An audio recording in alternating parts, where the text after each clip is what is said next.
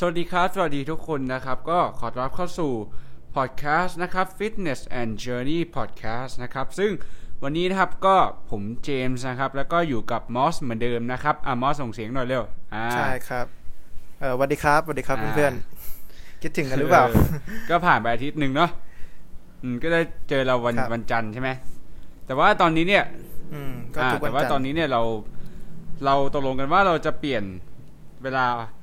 ปล่อยพอดแคสต์ประมาณช่วงบ่ายโมงเนาะทำไมถึงปล่อยบ่ายโมงก็เพราะผมคิดว่าไอตัวพอดแคสต์เนี่ยจริงๆแล้วเนี่ยเราสามารถฟังได้ที่ไหนก็ได้แล้วก็ฟังเวลาไหนก็ได้ใช่ไหมผมก็เลยมีความคิดที่ว่างั้นเราก็ปล่อยตอนแบบว่าตอนบ่ายๆอะไรเงี้ยอาจจะไม่ใช่ตอนเช้ามากเพราะว่าตอนบ่ายๆมันก็อาจจะเป็นช่วงเวลาที่แบบหลายๆคนน่าจะมีเวลาว่างแล้วก็น่าจะหาอะไรทำไปด้วยก็ได้เพราะว่าจริงๆแล้วการฟังพอดแคสต์เนี่ยมันก็เหมือนเป็นการเรียนรู้อย่างหนึ่งใช่ไหมผมก็คิดว่าพอดแคสต์มันก็เป็นการเรียนรู้อย่างหนึ่งแล้วเราก็สามารถมันคือมันเพลินนะเนาะเราก็สามารถเราสามารถฟังไปได้ด้วยหาความรู้ไปได้ด้วยแล้วก็ทำอย่างอื่นไปได้ด้วยเหมือนเป็นการแบบ multitasking อ่ะคือแบบทำหลายๆอย่างในแบบเวลาเดียวกันได้ซึ่งมันก็เป็นอะไรที่เพลินแล้วก็มีความรู้ใช่ไหมใช่ได้ประโยชน์กับตัวเองด้วยก็เพราะว่าผมก็ลองดูหลายๆช่องเนี่ยเขาก็ไม่มีเวลาปล่อยพอดแคสต์ที่มันแบบว่าเป๊ะๆเนาะเขาก็แบบว่าจะปล่อยแบบว่ากำหนดวันไปเลยมากกว่าซึ่งผมก็คิดว่าแต่ว่าของเราเนี่ยเราปล่อยใน YouTube ด้วยเพราะฉะนั้นเราก็ต้องกำหนดเวลาเพราะฉะนั้นก็หลายๆคนก็คงเห็นว่าวันอาทิตย์อะไรเงี้ยเราจะปล่อยก่อนเพราะว่ามันก็เป็นเรื่องของหลังบ้านอย่างที่เราพูดไปใน EP ที่แล้วแหละก็ถ้าใครฟังก่อนได้ก็ฟังไปเลยผมก็ยินดีด้วยคุณก็ได้ฟังก่อนเพื่อนอะไรเงี้ยส่วนถ้าใครสะดวกฟังใน YouTube เงี้ยก็รอประมาณวันจันทร์บ่ายโมงก็จะปล่อยตามเวลานั้นนะครับประมาณนี้เนาะมาอัปเดตชีวิตกันดีกว่าในช่วงนี้เป็นยังไงบ้างก็ช่วงนี้ก็เหมือนเดิมนะก็ปิดเทอมแล้วก็ผมก็ว่างนะเจมว่างมาช่วงนี้ผมฟิตเนสเปิดแล้วยิมเปิดแล้วก็เขาเรียกว่ามีกิจกรรมเพิ่มขึ้นมาอย่างนึงแล้วกันใช่ไหมคือใช่ก็ใช่แหละว่าเราก็มันจะบอกว่าไงมันไม่ใช่การเพิ่มกิจกรรมแต่ว่าเหมือนเราได้กลับไปทำรูทีนแบบเดิมแล้วเราได้กลับไปซ้อมในยิมเหมือนเดิมแล้วแต่ว่าผมก็ยังต้องมีการป้องกันมีการเช็คอินเช็คเอาท์สำหรับสถานที่ออกกำลังกายแล้วก็สถานที่อื่นด้วยเนาะที่สแกน QR Code อะไรเงี้ยผมตอนเข้าแล้วก็ตอนออกเนี่ยผมก็จะต้องมีการเช็คอินแล้วก็เช็คเอาท์ด้วยแล้วก็มีการตรวจวัดอุณหภูมิก่อนเข้าด้วยแต่ว่าผมเนี่ยเลือกเวลาเข้าไปซ้อมในจิมเนี่ยเป็นเวลาประมาณบ่ายโมงซึ่งบ่ายโมงตามเวลาปกติแล้วเนี่ยทุกหรือว่าสถานที่ออกกำลังกายทุกที่แล้วเนี่ยช่วงเวลาประมาณบ่ายโมงเนี่ยก็จะไม่ค่อยมีใครมาเล่นนะถูกป่ะถือว่าเป็นเวลาที่คนน้อยนะก็คนส่วนมากก็ถือว่าทำงานกันนะก็ยังไม่ค่อยมาในเวลาประมาณช่วงนี้ก็แต่ผมอีกมุมนึงผมก็คิดว่าแต่มันก็มีน่าจะมีคนหลายๆคนที่แบบว่า work from home อ่ะแต่ว่าที่ผมไปเล่นมาจริงๆแล้วคือแม่งก็ไม่มีคนเหมือนกันคือแบบวันไหนที่แบบมีบางวันที่ผมก็เล่นคนเดียวเหมือนกันนะคือแต่ก็ถือว่าเป็นเรื่องที่ดีนะเพราะเราก็ลดความเสี่ยงในการติดโควิดนะคือจุดประสงค์หลักๆของผมเองอ่ะก็คือแบบว่าอยากให้ไปเล่นเวลาที่คนน้อยๆแล้วก็เอาที่เราสะดวกด้วยเอาที่เราสบายใจด้วย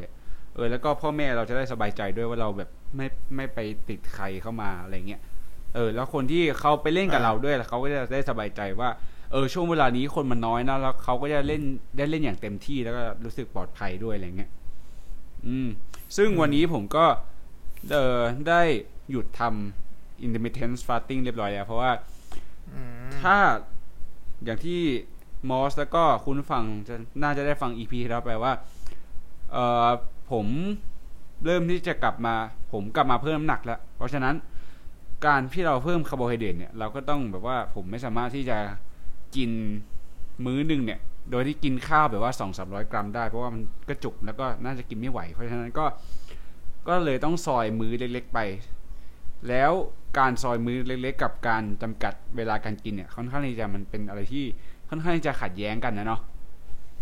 ผมว่ามันไม่ค่อยไปในทิศทางเดียวกันเท่าไหร่แล้วก็ผมก็แบบว่ากินเลยเวลาที่ทำฟาสติ้งมาก็ถือว่าก็ไม่เป็นไรเพราะว่ามันก็ไม่ได้ตรงตามเป้าหมายของเราแล้วเพราะเมื่อเรากลับมาซ้อมในยิมแล้วเขาเรียกว่าเปลี่ยนไลฟ์สไตล์เปลี่ยนการเปลี่ยนไปตามแผนที่ผมคิดไว้แหละเราก็คือเรามีการวางแผนไปแล้วก็ตอนนี้ก็วางแผนกับตัวเองไปเพราะว่าก็ยังไม่มีโค้ชยังไม่มีอะไรพวกเนี้ยก็ถือว่าแบบเพิ่มน้ำหนักแบบอาศัยความรู้ของตัวเองแล้วก็การแบบฟังพอดแคสต์เนี่ยแหละแม่ก็ดู YouTube เอามาปรับใช้กับตัวเองอะไรเงี้ยซึ่งตอนนี้เนี่ยผมช่วงเพิ่มน้ำหนักเนี่ยมันเป็นช่วงที่อันตรายเหมือนกันนะเพราะว่าอะไรเพราะว่าเรากินเยอะก็จริงแหละแต่ว่าเราก็ต้องยังกินดีเหมือนเดิมถูกไหมซึ่งช่วงหลังๆมาเนี่ยถ้าใครที่ติดตาม Instagram ผมเนี่ยผมจะบอกว่าไงคือเช้าเนี่ยแหละเช้าวันศุกร์เนี่ยแม่ผมก็ทำอาหารพร้อมกับผมเลยซึ่งมันเป็นอาหารที่ซึ่งมันเป็นอาหารที่แบบแม่เขาชอบกินก็คือแบบว่าอะไรวะหมูยอผัดไข่หรือไม่ก็แหนมผัดไข่อะไรเงี้ยซึ่งผมก็หักห้ามใจตัวเองไม่ได้ก็คือว่าแต่ผมก็ยังมีแบบว่าคือผมก็แบบผมก็เตรียมอาหารของผมไปแหละจริงๆอ่ะผมก็เตรียมอาหารของผมไปแต่ว่าผมก็ยังแบบว่าหยิบของตักของแม่มากินนิดนึงก็ถือว่ามันเหมือนเป็นแบบอาหารใจแล้วกันผมใช้คำว่าผมใช้ว่าเป็นอาหารใจเป็นอาหารใจก็แต่ว่าเล็กๆน้อยๆเงี้ยก็อย่าไม่ต้องไปซีเรียสกับมันมากบอกเป็นการบอกตัวเองด้วยแล้วก็บอกคุณผู้ฟังด้วยว่าใครที่กำลังเพิ่มน้ำหนักหรือว่าใครที่อยากจะมีหุ่นดีๆอย่างเงี้ยบางทีในแต่ละวันอ่ะเราต้องการอาหารใจเหมือนกันนะเพื่อเป็นการแบบเติมเต็มแล้วก็ทำให้เรามีกำลังใจมากขึ้นแต่ว่าอาหารใจในที่นี้เนี่ยก็ต้องให้มันอยู่ในปริมาณที่เราคุมได้แล้วก็อยู่ในปริมาณที่พอดีอาหารใจไม่ใช่อาหารร่างกายที่มันแบบอาหารร่างกายก็คืออาหารที่เรามีกินแล้วมีประโยชน์ต้องควบคู่กันในปริมาณที่พอดีนะก็ต้องคุมด้วยซึ่งผมก็ผมคิดว่าผมคุมได้นะแต่ก็มันก็มีบางความคิดซึ่งมันทำให้เราแบบท็อกซิกแล้วมันก็ทำให้มันเครียดอะไรเงี้ยซึ่งผมก็พยายามปรับแก้อยู่ก็เดี๋ยวจะมาแชร์เรื่อยๆแล้วกันว่าช่วงนี้เนี่ยเราทำอะไรกันบ้างแล้วก็อัปเดตชีวิตไปในแต่ละ EP เนาะโอเคส่วนมาถึงของผมแล้วนะคือช่วงนี้เนี่ยผมก็ปิดเทอมแล้วก็ถือว่าว่างเลยแหละว่างแล้วก็พยายามหากิจกรรมทำช่วงนี้ก็จะมีกิจกรรมเพิ่มอีกอย่างหนึ่งสำหรับตัวผมนอกจากอ่านหนังสือนั่งสมาธิออกกำลังกายก็คือเพิ่มมาอีกอย่างหนึ่งก็คือช่วงนี้ผมสนใจวิธีการตัดต่อก็คือก่อนที่ผมจะเข้าปีหนึ่งเนี่ยผมสนใจการตัดต่อมาตั้งแต่ก่อนช่วงนั้นแล้วแต่ว่าเหมือนกับว่าเราไม่มีโอกาสได้ทำสักทีผมว่าหลายคนก็อาจจะเป็นเหมือนกันนะแบบอยากทำอย่างนี้แต่ว่าไม่มีโอกาสได้ทำสักทีแล้วก็ผัดวันเขาเรียกผัดวันประกันพรุ่งมาเรื่อยๆเรื่อยๆเรื่อยๆจนไม่ได้ทำแต่ว่าพอมีโอกาสว่างเนี่ยผมก็เลยคิดว่าแบบก็ช่วงนี้เราก็ว่างนะปิดเทอมด้วยแล้วก็เวลาว่างก็เยอะแล้วก็เลยลองหาความรู้ที่เราคิดว่าแบบมีประโยชน์กับตัวเองเนี่ยมาเพิ่มในรูทีนอีกอย่างหนึ่งก็ถือว่า enjoy ในระดับหนึ่งนะเพราะว่าไม่คิดว่าแบบการตัดต่อหรือว่าการทำอะไรเงี้ยมันจะสนุกกับตัวเองตัดต่อในที่นี่ไม่ถึงตัดต่อวิดีโอใช่ไหม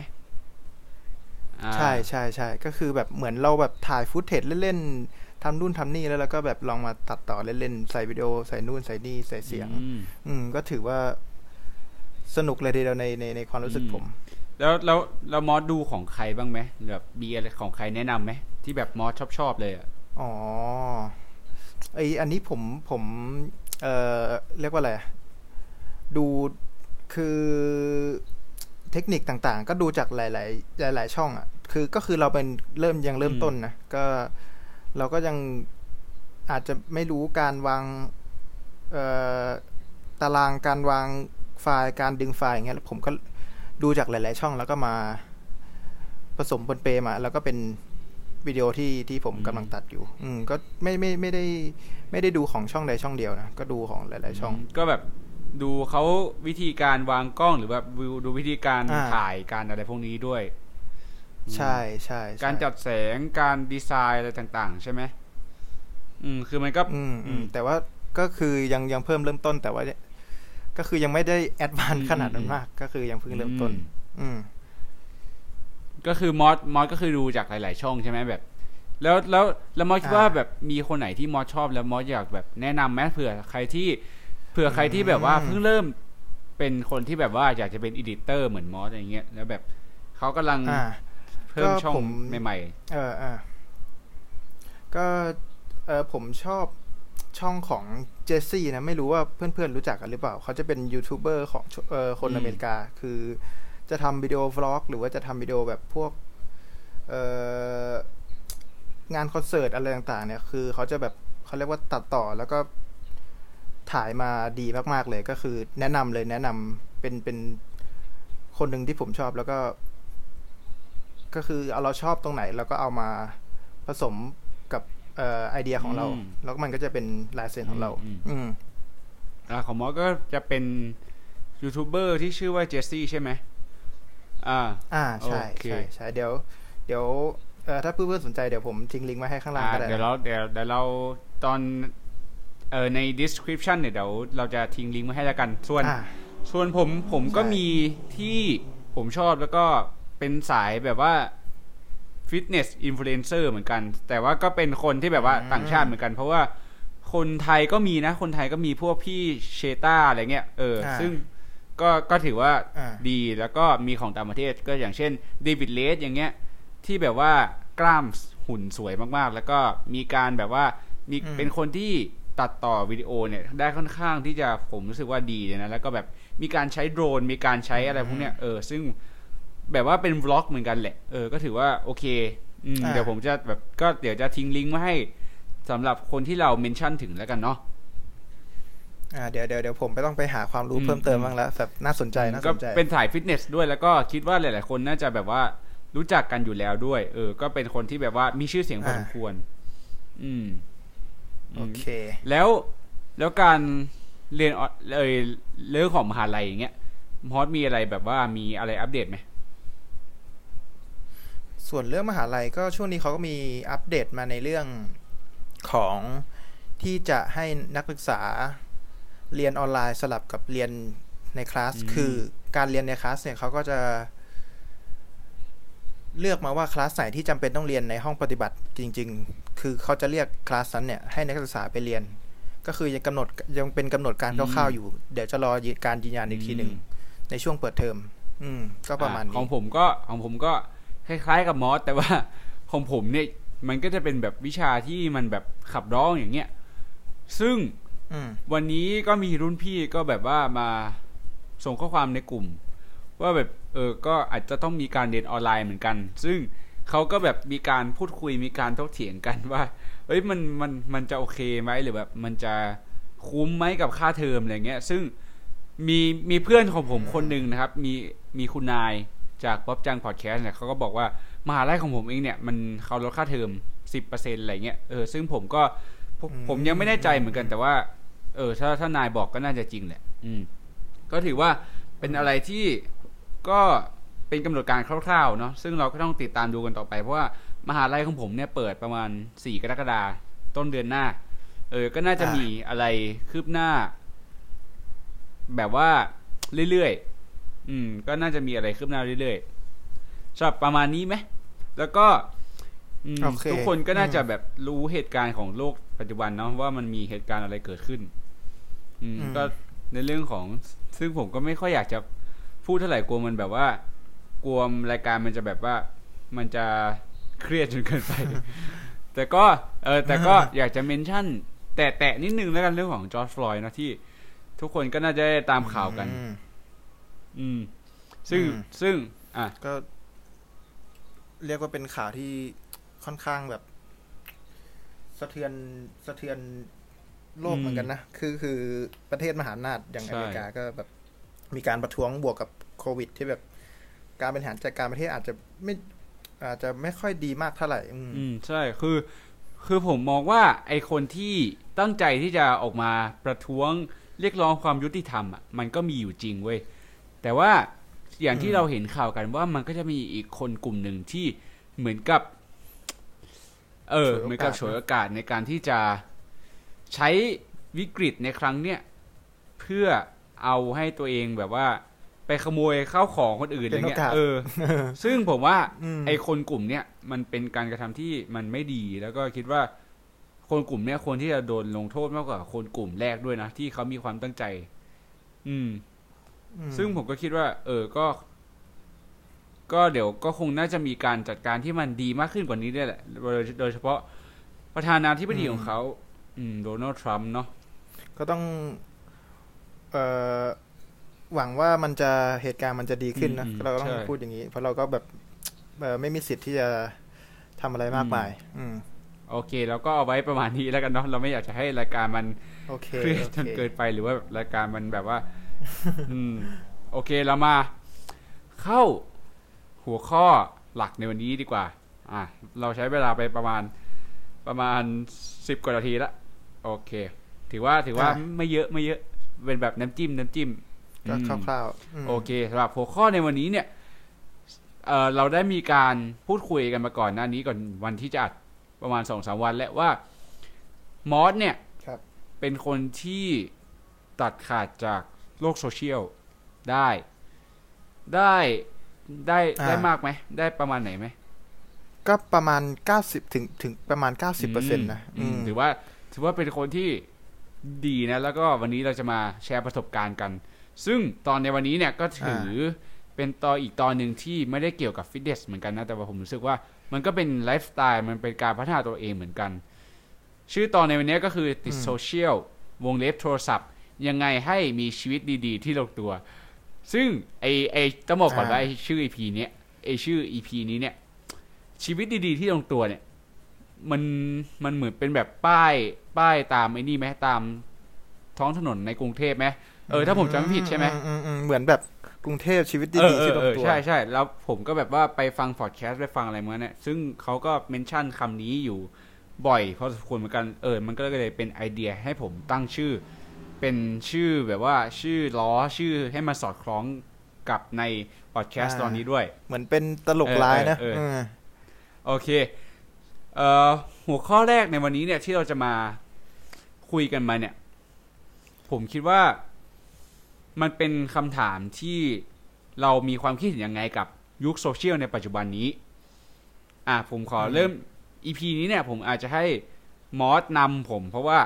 อย่างที่ทุกคนได้ฟังไปว่ามอสก็เป็นคนที่ตัดขาดออกจากโลกโซเชียลได้ประมาณ 80-90% เนาะแต่ว่าสำหรับตัวของผมเองเนี่ยมันแล้วแต่ช่วงแล้วบอกอย่างนี้ว่ามันแล้วแต่ช่วงคือบางช่วงไหนที่แบบว่าดีก็ตัดขาดออกได้เยอะบางช่วงเห็นแบบว่าหลุดรู้แบบเฟลอะไรเงี้ยก็อาจจะเข้าถึงมันเยอะมากกว่าปกติหน่อยแต่ว่าก็อยากให้ทุกคนทำความเข้าใจว่าเราก็เป็นสื่อเราก็เป็นโซเชียลแบบหนึ่งเหมือนกันเพราะฉะนั้นการที่เราทำพอดแคสต์อย่างเงี้ยมันก็คือสื่อโซเชียลแบบหนึ่งเพราะฉะนั้นเราไม่สามารถที่จะตัดขาดออกมาจากมันได้ 100% หรอกแต่ว่าเราจะทำยังไงให้เราสามารถใช้ชีวิตอยู่กับมันได้อย่างมีความสุขเหมือนชื่อพอดแคสต์เราก็คือจะสื่อความหมายว่าเราจะอยู่กับมันยังไงให้มีชีวิตดีๆแล้วก็มีชีวิตที่ลงตัวไปกับมันได้โอเคเรามาเข้าหัวข้อแรกกันเลยมอสมีความรู้สึกยังไงกับโซเชียลมีเดียในยุคปัจจุบันก็คือต้องเขาเรียกว่าอะไรท้าความไปตั้งแต่เด็กๆเลยนะสมัยอดีตก็คือช่วงนั้นเนี่ยช่วงที่เราเด็กๆเนี่ยไม่ว่าจะเป็นเด็กรุ่นเดียวกันหรือว่าเด็กที่โตกว่านิดหน่อยเนี่ยก็คือเด็กยุคนั้นเนี่ยกิจกรรมส่วนมากเนี่ยเขาจะมีความหลากหลายนะอย่างเช่นเล่นซ่อนแอบดีดลูกแก้วหรือไม่ว่าจะเป็นแบบพวกกระโดดยางอะไรเงี้ยก็คือเด็กยุคนั้นเนี่ยจะทำกิจกรรมหลากหลายเลยแหละแล้วก็เขาเรียกว่ามีปฏิสัมพันธ์กับเด็กๆรอบข้างค่อนข้างเยอะแต่เมื่อพวกเราเนี่ยโตขึ้นมาเรื่อยๆเรื่อยๆเรื่อยๆจนประมาณอายุประมาณช่วงวัยของวัยรุ่นเนี่ยเราก็เริ่มแบบเห็นการเปลี่ยนแปลงของสังคมนะก็คือเริ่มมีโซเชียลมีเดียเริ่มมีสมาร์ทโฟนเข้ามาแล้วก็มันก็ส่งผลกับทุกช่วงอายุวัยเลยไม่ว่าจะเป็นเด็กผู้ใหญ่หรือว่าวัยรุ่น หรือว่าไม่ว่ากระทั่งแบบคนแก่บางคนเนี่ยก็โดนพวกโซเชียลมีเดียหรือว่าพวกสมาร์ทโฟนเนี่ยเขาเรียกว่าเข้ามาเป็นโซนหนึ่งเข้ามาในชีวิตซึ่งแล้วก็เลยผมก็เลยซึ่งบ้านผมเนี่ยก็เป็นเหมือนกันเพราะว่าบ้านผมเนี่ยก็มีแบบว่าปู่ย่าตายายซึ่งเขาก็ย่าผมเนี่ยจะเป็นคนที่แบบว่าเล่นโทรศัพท์อยู่แบบเอาจริงก็พอๆกับพวกเราเลยนะที่เป็นแบบว่าวัยรุ่นอะไรเงี้ยซึ่งก็พอๆกันเลยของมอสเป็นไหมหรือว่ามอสก็จะเป็นสำหรับแม่แล้วก็พวกป้ากันนะแต่ว่าถ้าแก่ไปอายุเยอะไปว่ากันนั้นเนี่ยก็คือเขาจะไม่ค่อยตามไม่ค่อยทันละก็จะไม่ค่อยไปเล่นก็ไม่ค่อยไปจับตรงนั้นเท่าไหร่โอเคต่อก็ต่อเลยแล้วกันก็บวกกับเขาเรียกว่าอะไรช่วงปัจจุบันเนี่ยผมก็สังเกตว่าแบบมันเป็นช่วงวิกฤตโควิดนะก็ทั่วโลกก็ได้รับผลกระทบแล้วผมก็ได้สังเกตว่าแบบมันเป็นเหมือนยุคที่แบบโซเชียลมีเดียหรือว่าสมาร์ทโฟนเนี่ยมันส่งอิทธิพลกับเราในยุคนี้มากๆเลยนะเพราะว่าเราก็อยู่บ้านนะอยู่บ้านแล้วเราก็ไม่ได้ทำอะไรแล้วเราก็บางทีเราก็แบบเล่นแบบเล่นมันแบบอยากขาดสติเห็นภาพแล้วก็ผมก็เลยตั้งข้อสงสัยกับตัวเองว่าแบบถ้าเราก็รู้กันอยู่นะว่าแบบโทรศัพท์เนี่ยมันโทรศัพท์หรือว่าโซเชียลมีเดียต่างๆมันส่งผลเสียอะไรกับเราบ้างแต่ว่าบางทีเราก็ยังไม่เห็นเป็นรูปธรรมนะเพราะเราก็เห็นเขาบอกว่ามันแย่ไม่ดีอย่างนู้นไม่ดีอย่างนี้ผมก็เลยแบบอยากทดลองกับตัวเองว่าแบบถ้าสมมติเราหยุดเล่นโซเชียลมีเดียหรือว่าแบบสมาร์ทโฟนลดลงเยอะเยอะเลยเลอะลงจากเมื่อก่อนเยอะเลยเนี่ยมันจะส่งผลกระทบยังไงกับตัวเราผมก็เลยคิดถึงคิดหัวข้อพอดแคสต์นี้ขึ้นมาแล้วมอสมีแบบว่ามอสคิดว่าวิธีการที่มอสทำเนี่ยมอสมีความคิดเห็นยังไงบ้างไหมหรือว่าแบบมอสเริ่มจากอะไรอ่ะเริ่มแบบง่ายๆเลยไหมก็เริ่มจากง่ายๆก็คือช่วงหนึ่งเนี่ยผมดู YouTube ผมเนี่ยชอบดูยูทูบเบอร์แนวพวกแบบลองทำ challenge นู้น challenge นี้แบบพวกฝรั่งอ่ะเขาจะมียูทูบเบอร์คนหนึ่งเขาจะหยุดลองใช้โซเชียลมีเดียเนี่ยก็คือหยุดไปเลย30วัน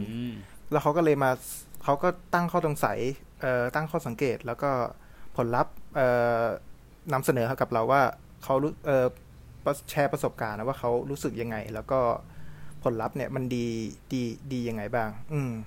ก็ทำให้แบบผมสนใจแล้วก็เลยอยากจะลองทำตามงั้นผมขอแตะวิธีการไว้เท่านี้ก่อนละกันเพราะว่าเรายังไม่จบข้อแรกเนาะผมมีอะไรอยากที่จะถามมอสตอนนิดนึงว่าโซเชียลมีเดียที่ในยุคปัจจุบันนี้เนี่ยเรามอสคิดว่าแบบมันส่งผลเสียยังไงบ้างไหมโซเชียลมีเดียปัจจุบันนะก็คือผมว่ามันทำให้เราเสพติดเลยอย่างแรกคือสำคัญนะว่าก็คือผมได้มีโอกาสไปได้ฟังไอ้พอดแคสต์ของนิ้วกลมพี่ชื่อว่าอะไรนะพี่เอกนิ้วกลมก็เป็นนักเขียนแล้วก็พิธีกรมีชื่อในระดับหนึ่งเขาก็เลยพูดเกี่ยวกับว่าแบบโซเชียลมีเดียเนี่ยมันถูกออกแบบมาเพื่อให้เราติดอยู่กับมันก็คือยิ่งเราใช้มันออกแบบมาให้เราผูกติดอยู่กับมันใช้มันมากที่สุดเท่าที่จะเป็นไปได้แล้วเราก็แบบใช้มันจนเราไม่มองไม่เห็นว่าแบบข้อเสียที่เราใช้มันเนี่ยมันส่งผลกระทบหลายอย่างกับชีวิตเราคือมันก็ส่งผลกระทบแหละแต่ว่าบางทีเราแบบเราติดจนเกินไปจนเราไม่แบบว่าไม่ได้ถอยออกมามองภาพกว้างๆว่ามันส่งผลอะไรกับเราบ้างเพราะว่าเรามัวแต่แบบว่าไปจ้องกับมันจนไม่ทำจนมันทำให้เราไม่เห็นแบบภาพรวมหรือว่าผลเสียที่มันแบบส่งผลกับเราจริงๆใช่ต่อก็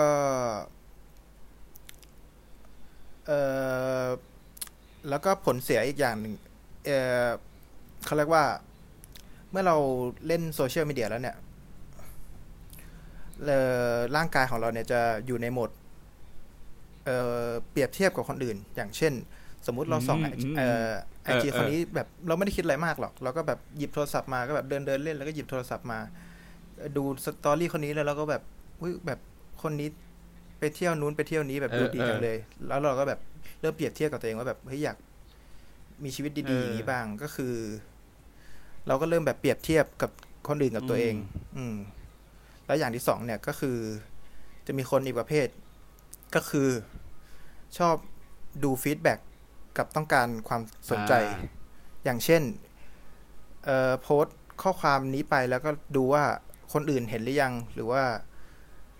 ก็คือเห็นหรือยังก็คือต้องการเรียกร้องความสนใจไม่ถึงกับต้องการเรียกร้องความสนใจแต่ต้องการความสนใจแล้วก็ต้องการฟีดแบ็กว่าคนอื่นคิดยังไงชอบเราไหมอะไรประมาณนี้และอีกอย่างหนึ่งก็คือเหตุผลที่สามก็คือที่คนเล่นโซเชียลมีเดียเนี่ยคือที่ผมเห็นได้ชัดก็คือแบบบางทีก็ฆ่าเวลานะเราก็ไม่คิดอะไรแล้วก็ฆ่าเวลาถ่ายนู่นถ่ายนี่แล้วมันจะไปลิงก์กับข้อ1กับข้อ2ไม่ทางใดก็ทางหนึ่งโอเคงั้น3หัวข้อเนี่ยมันน่าสนใจมากงั้นเรามาคุยทีละประเด็นไหมเรามาขยี้มันทีละประเด็นดีกว่าได้ขอทวนหัวข้อแรกหน่อยว่ามันคืออะไรนะมอสก็คือการเปรียบเทียบคนอื่นกับตัวเองผ่านโซเชียลมีเดียคือส่วนหัวข้อที่2เอาเราพูดถึงหัวข้อแรกก่อนหัวข้อแรกคือการเปรียบเทียบใช่ไหม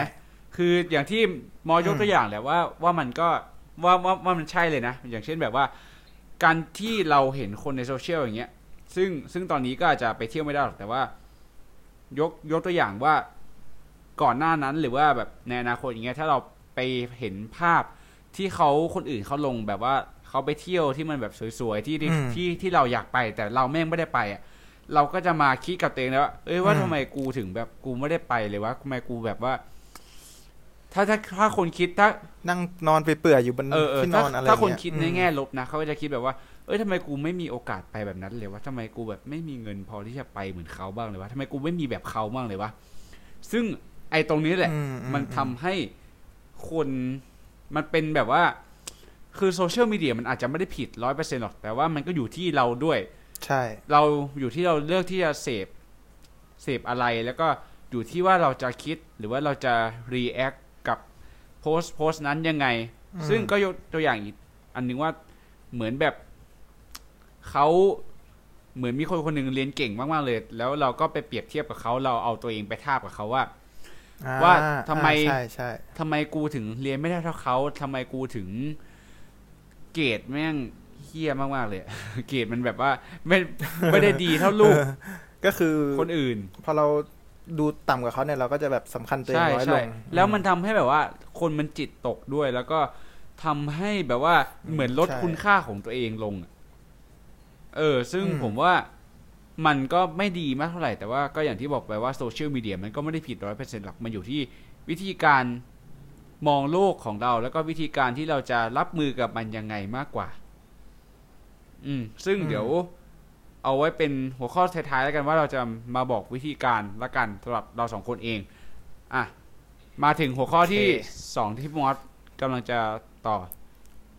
คืออะไรที่มันมี3หัวข้อก็คือหัวข้อที่2ก็คือฟีดแบ็กกับความสนใจก็คือฟีดแบ็กก็คือการได้รับคำตอบจากคนที่มาดูโพสต์เราอย่างเช่นคอมเมนต์ต่างๆไลค์ต่างๆแล้วก็ attention ก็คือความต้องการความสนใจนะก็เป็นพวกเขามีคนมาเห็นเรากี่คนแล้วอะไรประมาณนี้คือบางคนคุณผู้ฟังก็น่าจะเห็นหรือว่าอาจจะเป็นกับตัวเองก็ได้ที่บางทีเราโพสต์รูปลงใน Instagram หรือโพสต์ลงในโซเชียลมีเดียต่างๆเนี่ยเราโพสต์ลงไปแล้วปุ๊บอ่ะเราก็จะมาดูแล้วเอ้ยว่ามีใครแบบมากดไลค์เราบ้างวะเราจะคอยเช็คตลอดเลยบางครั้งว่าแบบมีคนที่เราแอบชอบมากดไลค์เราหรือเปล่าวะอะไรเงี้ยคือมันก็จะทำให้เราแบบว่า ติดโทรศัพท์แบบว่าหรือว่าติดโซเชียลมีเดียไปโดยปริยายเลยเพราะว่าเรามัวแต่แบบว่าไปอยากให้คนอื่นมาสนใจเราอ่ะใช่คือพอเราแบบเราไปดูว่าแบบคนดูเราเท่าไหร่ปุ๊บคือมันไม่ได้อยู่แค่นั้นไงประเด็นก็คือมันก็เลื่อนปุ๊บแล้วก็แบบถ่ายต่อไปเรื่อยๆก็คือแบบเราก็เล่นมันไปเรื่อยๆแบบขาดสติก็ที่เราออกมาพูดเนี่ยไม่ใช่ว่าเราไม่ได้เป็นนะแต่ว่าเรามองเห็นในเรื่องผมเองเนี่ยมองเห็นในเรื่องของความสำคัญในเรื่องของเวลาเพราะว่าการที่เราทำอะไรอย่างนี้ไปแล้วเนี่ยแม่งเสียเวลามากๆเลยนะเสียเวลาโคตรๆเลยนะใช่มันเสียเวลาชีวิตมากๆเลยนะด้วยมากๆเลยการคุณอาจจะแบบว่าโพสต์รูปคุณใช้ประมาณเวลาประมาณไม่ถึง5นาทีก็จริงอะแต่ว่าการที่คุณจะ follow up ว่าใครมากดไลค์คุณว่าใครมาคอมเมนต์คุณอย่างเงี้ยบางทีมันเสียเวลาไปหลายนาทีเป็นชั่วโมงเหมือนกันได้เหมือนกันนะก็คือสมมติวันนั้นเราโพสต์รูปไปรูปนึงแล้วแบบเช็คคอยแต่ละเช็คมันเนี่ยประมาณสมมติประมาณ10ครั้งเนี่ยคือก็คือครั้งละประมาณแบบ5นาทีแต่ว่าถ้าแบบ10ครั้งก็แบบเกือบชั่วโมงเลยนะก็50นาทีแล้วอ่ะคือมันเยอะมากๆก็มันก็เป็นอะไรที่แบบว่าเดี๋ยวเราจะมาพูดถึงวิธีการแก้ไขทีหลังละกันแต่ว่าผมเองเนี่ยผมก็อย่างที่ทุกคนคุณผู้ฟังก็ได้ยินไปแล้วว่ามันผมเองเนี่ยไม่ได้เป็นคนที่ตัดขาดจากสื่อโซเชียลมีเดียได้เท่ากับมอสผมก็ยอมรับกับตัวเองเลยว่าผมเองก็เป็นคนที่ตัดขาดไม่ได้เยอะเท่ามอสแต่ว่าเราก็จะมีผมเองเนี่ยก็จะมีวิธีการเลือกเสพเหมือนกันอย่างเช่นยกตัวอย่าง Instagram ง่ายๆยกตัวอย่าง Instagram เลยเพราะว่าผมเป็นคนที่จะอัปเดตชีวิตตลอดเวลาใน Instagram แบบว่าใน IG Story อย่างเงี้ยซึ่งเราก็จะแบบว่ามันเป็นวิธีการที่ง่ายมากๆที่เราจะติดตามชีวิตของใครสักคนหนึ่งบนสื่อโซเชียลมีเดียแล้วผมก็อาจจะเป็นความที่อยู่ในปรัชญาของมินิมอลลิซึมไกลๆเหมือนกันว่าแล้วมันก็เป็นวิธีการที่เราเลือกเสพเฉพาะคนด้วยเฉพาะกลุ่มด้วยเพราะว่าผมมีวิธีการโดยการที่จะแบบว่าตอนแรกเนี่ยคนที่ผมกำลังตามใน Instagram อยู่เนี่ยประมาณ 7-800 เลยแล้วผมก็คิดว่าบางคนแม่งก็ไม่ได้น่าติดตามอะไรมากขนาดนั้นหรือว่าบางคนมันแบบว่าผมอาจจะเป็นคนที่แบบหมั่นไส้เป็นคนที่แบบหมั่นไส้คนอื่นง่ายเล็กๆด้วยเพราะฉะนั้นก็เลยแบบตัดปัญหาให้ตัวเองแบบไม่อยากเป็นคนที่อารมณ์เสียง่ายหรือแบบอยากให้เป็นคนที่อารมณ์แบบว่า stable หน่อยไม่อยากให้เป็นคนที่อารมณ์โกรธง่ายหรือแบบอารมณ์หมั่นไส้ใครง่ายๆเพราะฉะนั้นเราก็จะคัดคนที่เป็นท็อกซิกกับเราหรือว่าคนที่เป็นคนในแง่ลบสำหรับเราออกไปเพราะว่าผมคิดว่าถ้าเราคัดคนพวกนั้นออกไปแล้วเนี่ยอย่างน้อยเราก็มีความสุขแล้วอย่างน้อยเราก็จะไม่เจออะไรที่เราไม่ชอบแล้วเพราะฉะนั้นก็เป็นสิ่งที่ดีเหมือนกันเดี๋ยวเราจะมาขยายในช่วงหลังแล้วกันแต่ว่า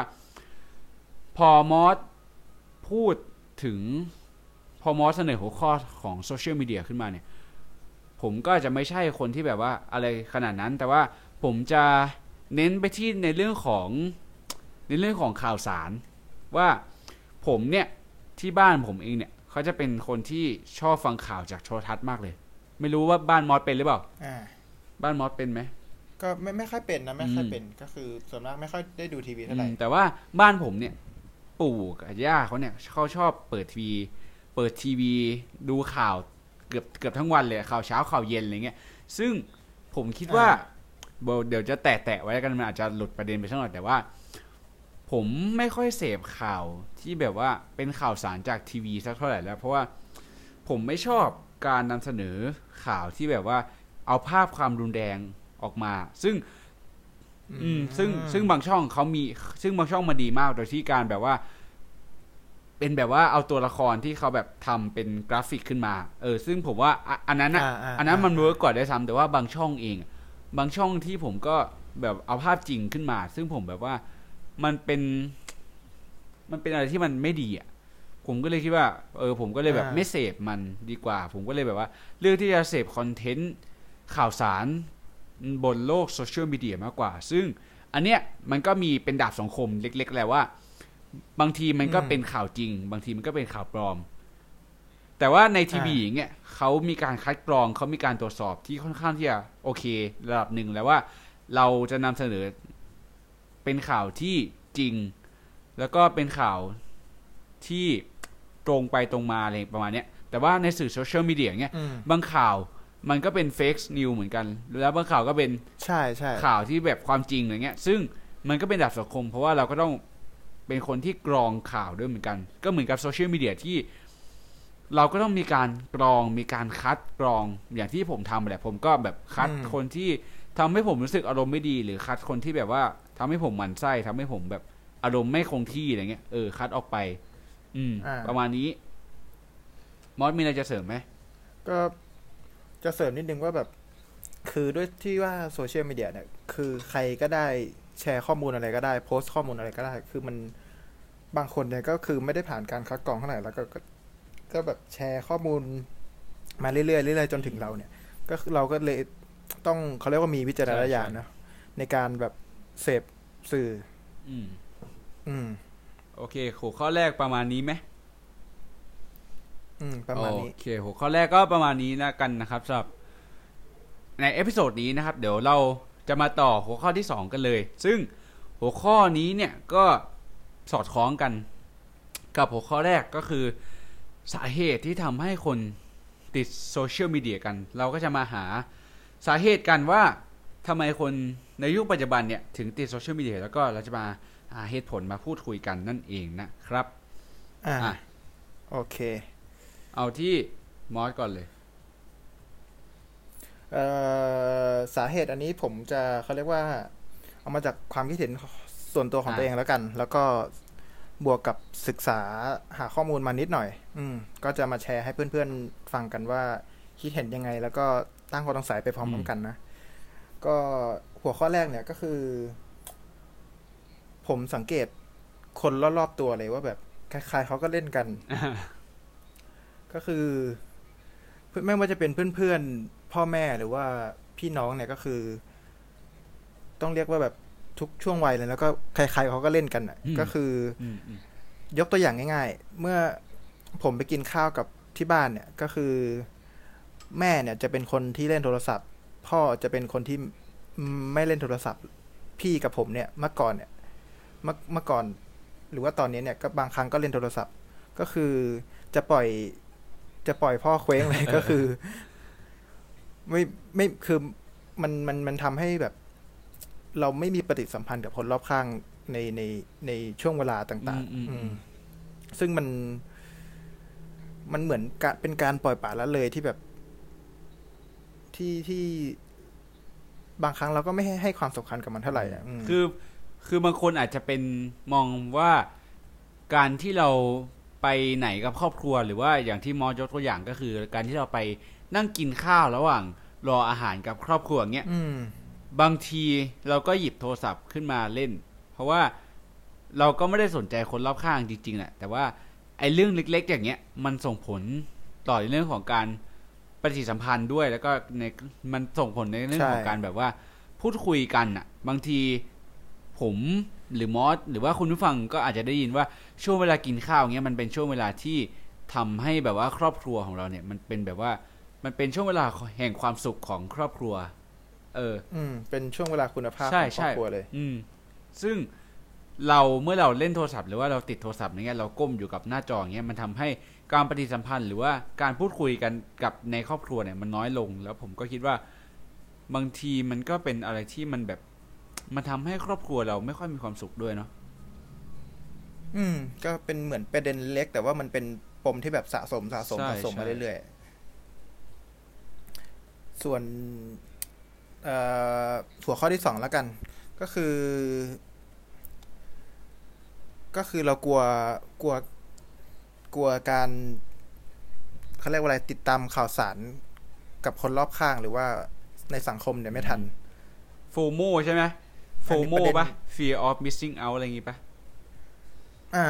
ประมาณนั้นก็คือผมมองว่าไอ้พวกสื่อโซเชียลมีเดียพวกเนี้ยก็คือ ผมสังเกตเลยนะว่าแบบบางทีเนี่ยเพื่อนๆเราหรือว่าคนรอบข้างเนี่ยเขาจะให้ความสนใจกับข่าวร้ายมากกว่าข่าวดีนะแล้วมันเวลาแบบเพื่อนเห็นเรื่องที่แบบสมมุติแบบตำรวจทำร้ายประชาชนอะไรเงี้ยเขาก็จะแชร์แล้วก็คือข่าวในด้านร้ายเนี่ยมันมากกว่าข่าวในด้านดีก็คือมันทำให้เราบังคับให้เราต้องเสพข่าวในแง่ลบมันทำให้แบบมันส่งผลให้กับจิตใจเรามากๆเลยนะเรื่องนี้อีกเหตุผลหนึ่งที่ผมคิดว่ามันทำให้ข่าวร้ายมันสามารถแชร์ออกไปได้ไกลมากกว่าข่าวดีเพราะว่าข่าวร้ายมันขายได้ข่าวร้ายมันสามารถขึ้นไปแบบว่าติดเทรนด์ได้ติดเป็นเทรนด์แฮชแท็กใน Twitter ติดเทรนด์ใน Facebook ที่มีคนแชร์ข่าวอย่างเงี้ยผมคิดว่าข่าวร้ายเนี่ยมันสามารถเอาไปพูดคุยต่อได้แล้วก็เป็นข่าวแบบว่าเหมือนแบบว่าเป็นสำหรับคนที่เหมือนเกรียนคีย์บอร์ดอย่างเงี้ยเขาจะแบบเข้าไปคอมเมนต์เข้าไปอะไรได้มากกว่าข่าวดีๆซึ่งผมก็คิดว่าใช่แล้วเมื่อมีคนแชร์เยอะมันก็ต้องมีคนดูเยอะแล้วคนดูเยอะเนี่ยเขาก็จะเหมือนเขาได้เสพอะไรที่มันไม่ดีเข้าไปสู่สมองเข้าไปสู่ร่างกายของเราและใช่แบบโดยที่เราไม่รู้ตัวเลยแบบบางทีเราเห็นแค่พาดหัวข่าวเงี้ยที่แม่งน่าสนใจมากที่มันแบบเรียกแขกมากๆเงี้ยแค่แบบเรากดคลิกครั้งเดียวอย่างเงี้ยกดเอานิ้วของเราไปแตะในข่าวนั้นครั้งเดียวเนี่ยเราก็สามารถเข้าไปอ่านเข้าไปอะไรได้แล้วซึ่งมันก็เป็นดาบสองคมเหมือนกันแหละว่าเราก็ต้องกรองข่าวดีๆหรือว่าบางทีผมเองเนี่ยผมก็จะไม่แบบว่าไม่ค่อยเข้าไปอ่านข่าวแย่ๆในนั้นเลยนะเพราะผมรู้สึกว่ามันส่งผลต่อแบบสภาพจิตใจของผมแล้วก็มันทำให้แบบว่าเสียเวลาด้วยแหละเพราะฉะนั้นผมก็เลือกที่จะอย่างที่บอกไปผมก็เลือกที่จะไม่ค่อยเสพข่าวสักเท่าไหร่ก็จะเสพเฉพาะที่แบบข่าวที่ตัวเองสนใจอย่างเงี้ย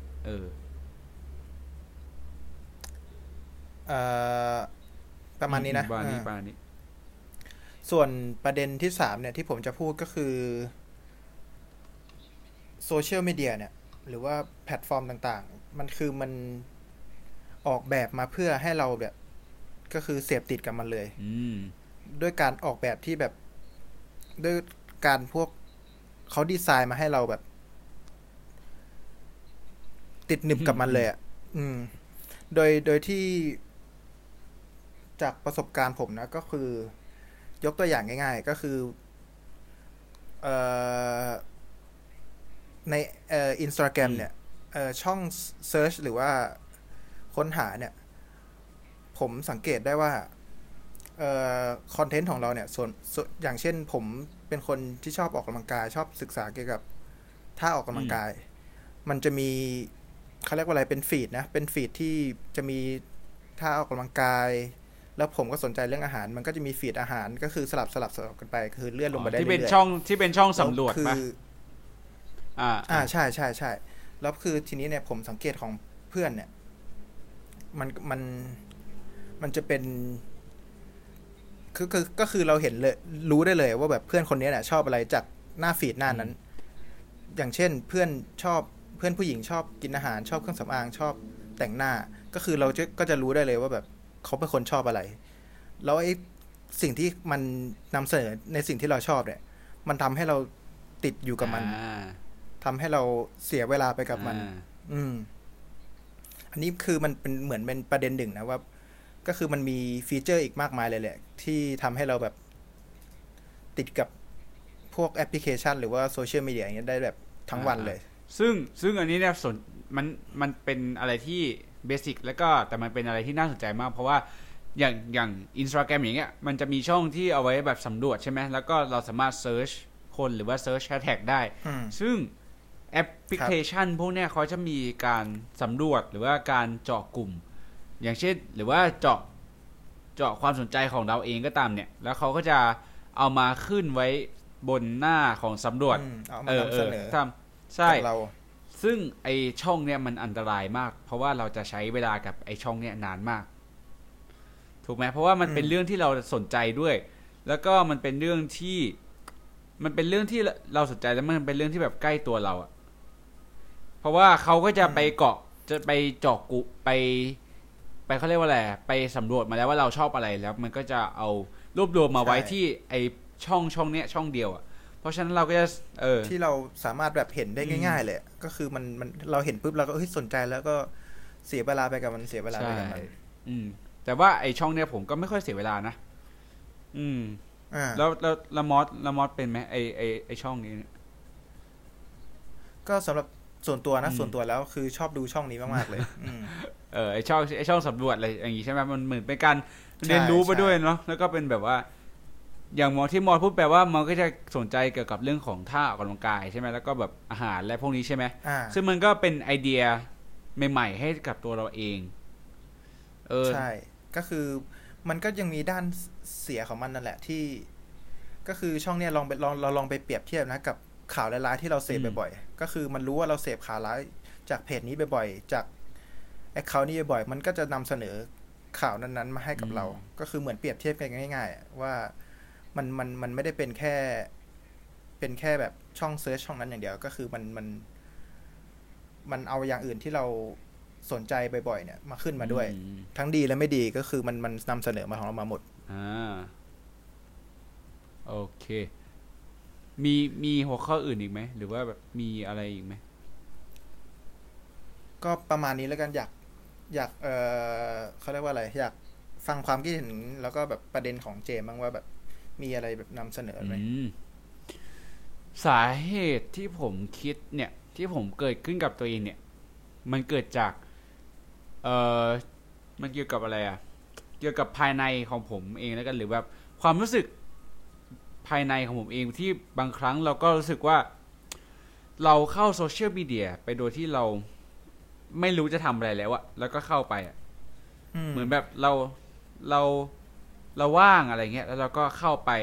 มันก็เหมือนเป็นการที่แบบว่าเราใช้เวลาโดยที่แบบสิ้นเปลืองเหมือนกันนะเพราะว่าบางคนอย่างเงี้ยผมก็ไม่รู้หรอกว่าเขาบางทีเราหาเหตุผลให้กับตัวเองไม่ได้เหมือนกันว่าทำไมเราต้องเข้าโซเชียลมีเดียเข้าไปดู Instagram เข้าไปดู Facebook อะไรเงี้ยเพราะว่ามันเหมือนแบบมันติดเป็นนิสัยไปแล้วอ่ะเพราะว่าใช่ไหมมอสเคยเป็นใช่ไหมบางทีที่แบบว่าเรา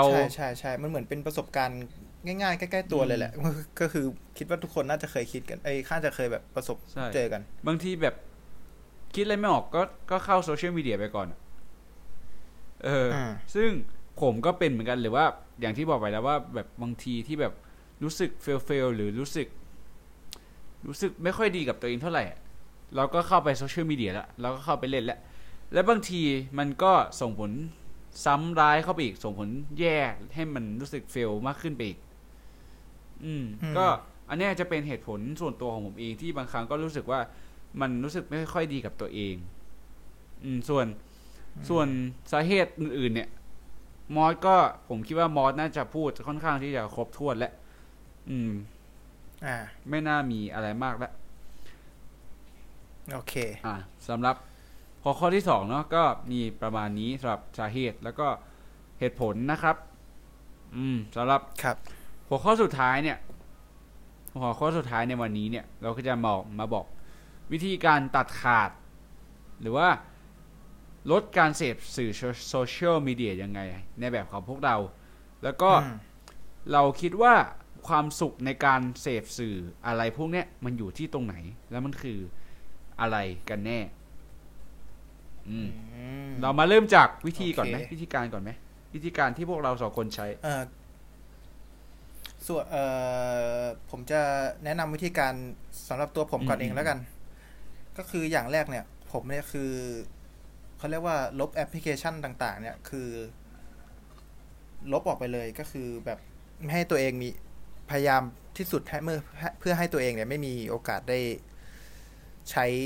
แอปพลิเคชันพวกนี้ในเวลาแบบที่เราแบบขาดสติหรือว่าไม่ได้คิดอะไรเช่นก็คือเช่นแบบ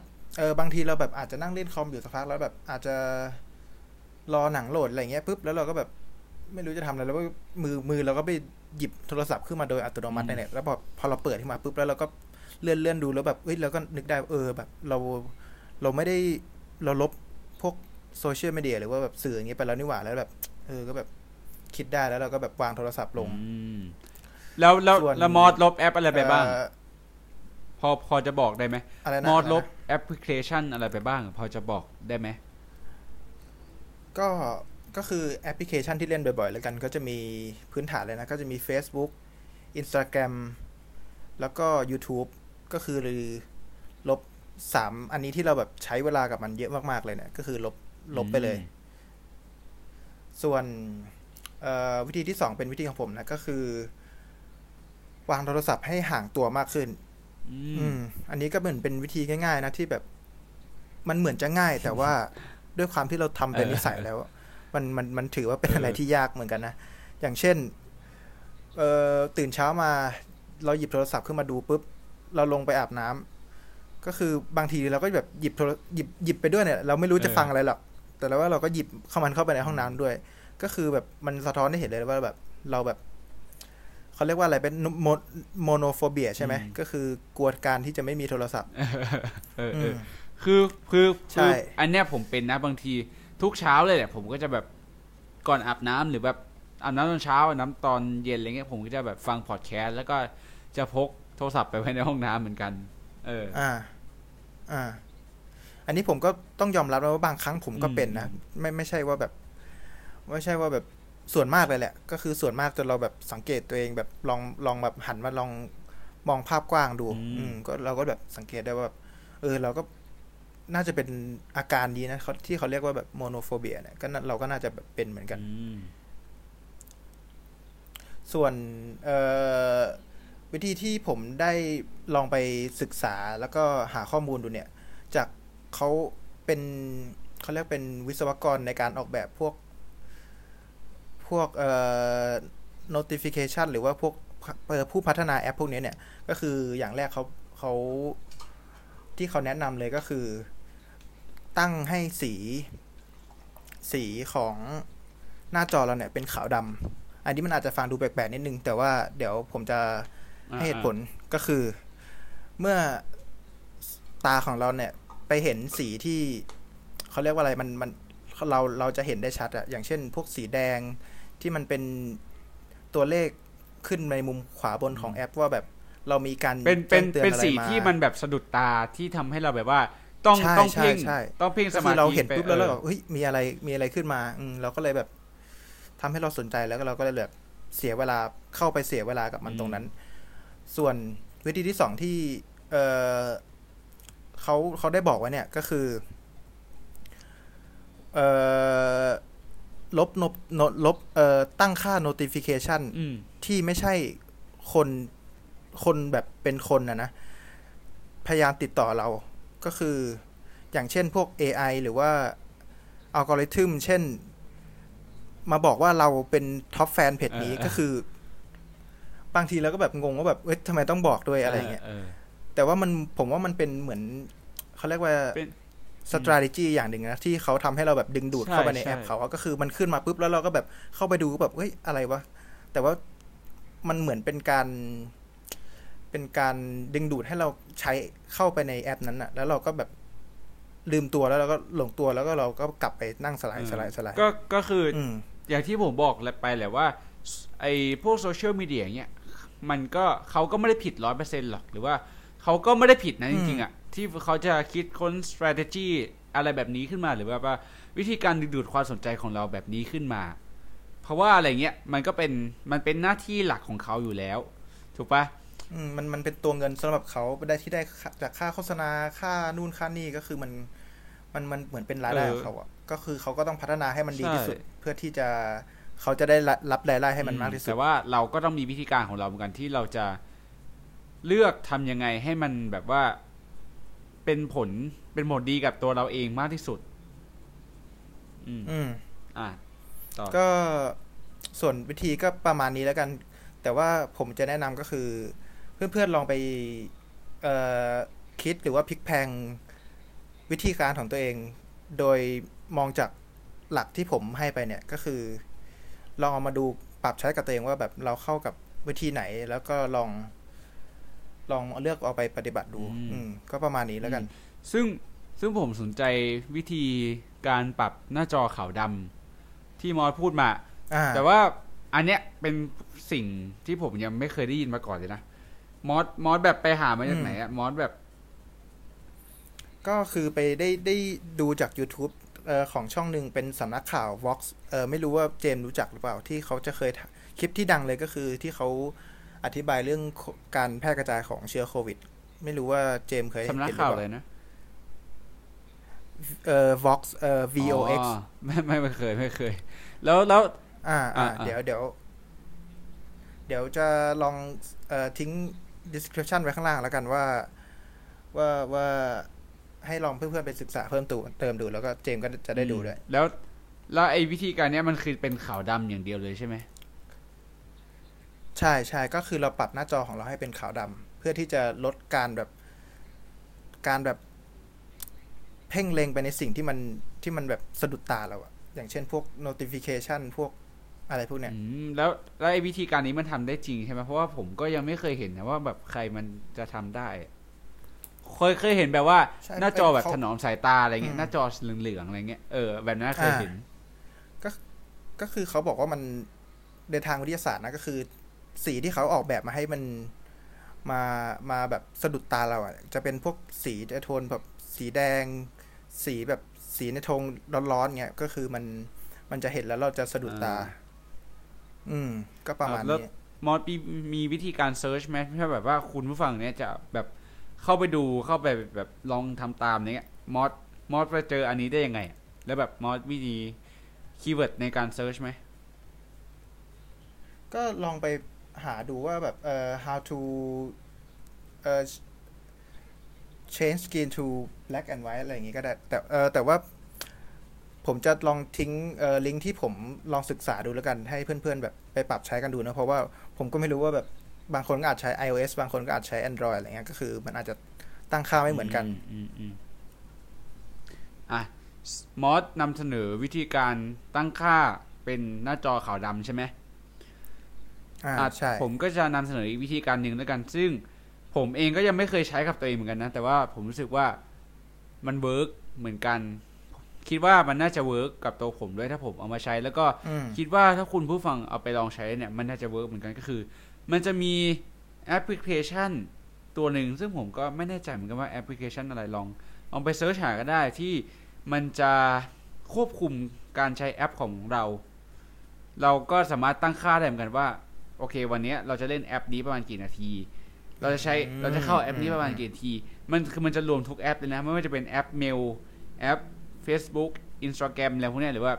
LINE เองก็ตามจะครอบคลุมทุกแอปเลยซึ่งเราก็สามารถเข้าไปตั้งค่าได้ว่าเราวันนึงเนี่ยเราจะใช้แอปนี้ประมาณสมมุติว่าเราจะใช้ Instagram ทั้งวันเนี่ยเราจะใช้เฉลี่ยกันเนี่ยนับรวมวันนึงเนี่ยเราจะใช้ประมาณสมมุตินะเราตั้งประมาณ5ชั่วโมงโอเค5ชั่วโมงใช่ไหมแล้วถ้าตกบ่ายวันนั้นเนี่ยเราใช้ครบละ5ชั่วโมงเนี่ยแอปนั้นเนี่ยมันเราก็จะหมดโควต้ามันก็จะล็อกแอปก็จะล็อกแล้วเราก็จะไม่สามารถเข้าได้เลยซึ่งมันเป็นอะไรที่ค่อนข้างที่จะดีนะเพราะว่าน่าสนใจนะว่าเราเซตได้ด้วยว่าเราจะเข้าแอปเนี่ยกี่ชั่วโมงต่อวันนึงหรือแม้กระทั่งแอปเมลก็ตามแอปเมลที่หลายๆคนเนี่ยที่กำลังใช้แบบว่าตอบเมลลูกค้าหรือว่าใช้ทำงานอะไรเงี้ยก็มีส่วนสำคัญเหมือนกันนะถ้าคุณแบบว่าเข้าแบบว่าแบบผีผามเข้าไปอย่างเงี้ยเข้าไปแบบไม่รู้สาเหตุจริงๆว่าคุณจะเข้าไปทำไมมันก็ส่งผลเหมือนกันว่ามันทำให้แอปล็อกคุณอาจจะเสียงานก็ได้หรือคุณอาจจะแบบว่าโดนเจ้านายด่าหรือโดนลูกค้าด่าก็ได้แบบไม่ตอบเมลอะไรอย่างเงี้ยไอตัวเนี้ยแอปพวกเนี้ยมันก็จะเข้ามาควบคุมวิธีการใช้โซเชียลมีเดียให้มันเป็นให้คุณมีระเบียบวินัยมากขึ้นแล้วก็มีเหตุผลในการเข้าไปใช้มันมากขึ้นเพราะว่าส่วนใหญ่แล้วเนี่ยผมมอง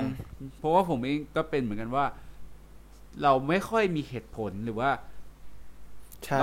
ราหาเหตุผลให้ตัวเองไม่ได้เหมือนกันว่าทำไมเราถึงต้องเข้าโซเชียลมีเดียเนาะเพราะว่ามันเป็นรูทีนไปแล้วมันเป็นอะไรที่มันเหมือนแบบติดมือเราไปแล้วอ่ะเราก็แบบสามารถหยิบขึ้นมาได้ตลอดเวลาเข้ามาดูเข้ามาเช็คอะไรเงี้ยซึ่งแอปพลิเคชันพวกนี้มันก็จะถือว่าตอบโจทย์นะตอบโจทย์สำหรับคนที่อยากจะเลิกไม่อาจจะไม่ได้เลิก 100% หรอกเพราะว่ามอสเองก็ไม่ได้เลิก 100% ใช่ไหมแล้วก็ผมเองก็ไม่ได้เลิก 100% แต่ว่า มันเป็นวิธีการเข้ามาควบคุมเราให้เราเล่นให้มันน้อยลงแล้วก็มีระเบียบวินัยเป็นการจัดระเบียบเราด้วยเป็นการเซตเวลาเพื่อเราจะได้ทำอย่างอื่นมากขึ้นด้วยเราจะไม่เสียเวลากับไอ้ตรงโซเชียลมีเดียอะไรอย่างนี้มากจนเกินไปซึ่งผมก็ยังไม่รู้เหมือนกันว่ามันชื่อแอปอะไรแต่ว่าคุณผู้ฟังลองไปเสิร์ชหากันละกันนะครับแล้วก็ถ้าเจอแอปไหนแล้วก็สามารถมาคอมเมนต์บอกเราได้แล้วก็มีอันนึงที่ผมคิดว่ามันก็เวิร์คเหมือนกันก็คือในถ้าคุณผู้ฟังใช้ใน iOS อย่างเงี้ยมันจะมีติดเครื่องไว้กับ iOS อยู่แล้วนั่นก็คือ Screen Time เนาะสามารถเข้าไปใน setting ได้เลยมั้งเดี๋ยวผมเข้าเดี๋ยวผมลองเข้าให้ดูเลยถ้าผมจะไม่ผิดนะมันน่าจะอยู่ใน setting ใช่มันอยู่ใน setting นะครับอยู่ตรงมันจะเป็นมอสเห็นไหมมันจะเป็นแบบว่ามี notification มี sounds มี do not disturb แล้วก็มี screen time ใช่ไหมอ๋อโอเคซึ่งไอ้ screen time อันเนี้ยมันจะเป็นแบบว่ามีเขียนบอกเลยเป็นประจำวันเลยว่า daily average อย่างเงี้ยของคุณเนี่ยคุณใช้แอปอะไรมากที่สุดหรือว่าแล้วก็แบบประจำก็เหมือนเขาจะ track เราไว้เลยนะว่าแบบวันนี้เราใช้อะไรเท่าไหร่ใช่ๆเนี่ยมันสามารถกดเข้าไปดู activity ได้เลยว่าวันนึงเนี่ยคุณใช้แอปอะไรบ้างเดี๋ยวผมยกตัวอย่างกันว่าวันนี้เนี่ยผมเข้าใน iPad นะเพราะว่าผมมีโทรศัพท์ด้วยในโทรศัพท์ผมอาจจะเข้าเยอะกว่านี้นะครับใน iPad เนี่ยผมจะเข้า YouTube ประมาณ1ชั่วโมง46นาทีเข้าโน้ตเนี่ยเข้า YouTube เนี่ยก็แบบไปดูคลิปอะไรพวกเนี้ยก่อนเข้ามาอัดพอดแคสต์ผมก็ดูคลิปมาก่อนแล้วด้วยแล้วก็ต่อมาจะเป็นโน้ตอะไรเงี้ยโน้ตก็ประมาณ1ชั่วโมง7นาทีก็ตอนเช้าก็อาจจะไปแบบตอนเช้าผมเข้าไปเตรียมสคริปต์เตรียมอะไรพวกเนี้ยแล้วก็มีปล่อยคลิปใน YouTube ด้วยอะไรประมาณนี้แล้วก็ต่อมาก็เป็น Safari Chrome Instagram LINE แล้วก็ My Fitness Pal ที่แบบไปเข้าไปแทร็กอาหารอะไรเงี้ยซึ่งจะเห็นได้ว่าไอตัวโซเชียลมีเดียเนี่ยอย่างเช่น Instagram LINE อะไรพวกเนี้ยผมจะอยู่ประมาณอันดับล่างๆเลยนะไม่ได้ Instagram เนี้ยผมใช้ใน iPad ประมาณ12นาทีเท่านั้นเองแล้วก็ใน LINE เนี่ยประมาณ9นาทีแต่ก็อย่างที่บอกไปว่าอันนี้มันก็เป็นแค่ใน iPad ผมมีโทรศัพท์อีกเครื่องหนึ่งซึ่งเป็น Android ก็ Android ผมยังไม่รู้ว่ามันเข้าไปดูได้ยังไงเหมือนกันนะแต่ว่าผมคิดว่าน่าจะใช้เยอะมากกว่านี้ด้วยแหละแต่ก็พยายามควบคุมในตอนนี้นะผมพยายามควบคุมเหมือนกันพยายามจะแบบเอาวิธีการมอดมาทดลองกับตัวเองด้วยแล้วก็คุณผู้ฟังก็ลองทำไปกับพวกเราด้วยได้เหมือนกันโอเคแต่ว่าแล้วอันเนี้ยมันก็จะมีแบบว่ามันจะมีทุกวันอาทิตย์มั้งมันจะมีเป็นโนติขึ้นมาเลยนะของ iOS เองว่ามันจะมีเดลี่แบบว่าเดลี่วีคเลยว่าอาทิตย์เนี่ยคุณใช้แอปนี้ประมาณเท่าไหร่แล้วก็คุณใช้เหมือนแบบใช้ iPad เครื่องเนี้ยวันไหนเยอะที่สุดอะไรประมาณเนี้ยซึ่งก็จะแบบเป็นโนติที่เกี่ยวกับ Screen Time นี้อย่างเดียวเลยเฉพาะเลยก็เราก็เหมือนเข้าไปดูนะแล้วก็แบบตรวจเช็คกับตัวเองว่าแบบเราใช้มากเกินไปหรือเปล่าเราใช้พอดีหรือเปล่าหรือว่าอะไรทำนองนี้เนี่ยก็คือแบบเหมือนเตือนสติเราอีกทีนึงนะว่าเราแบบเสพมันในปริมาณที่โอเคหรือเปล่าใช่ซึ่งผมคิดว่าอะไรพวกเนี้ยมันเป็นตัวช่วยที่ดีเหมือนกันนะมันก็เหมือนแบบเป็นเครื่องเตือนสติเราแบบไม่ให้เราเข้าไปยุ่งกับโซเชียลมีเดียมากจนเกินไปเนาะซึ่ง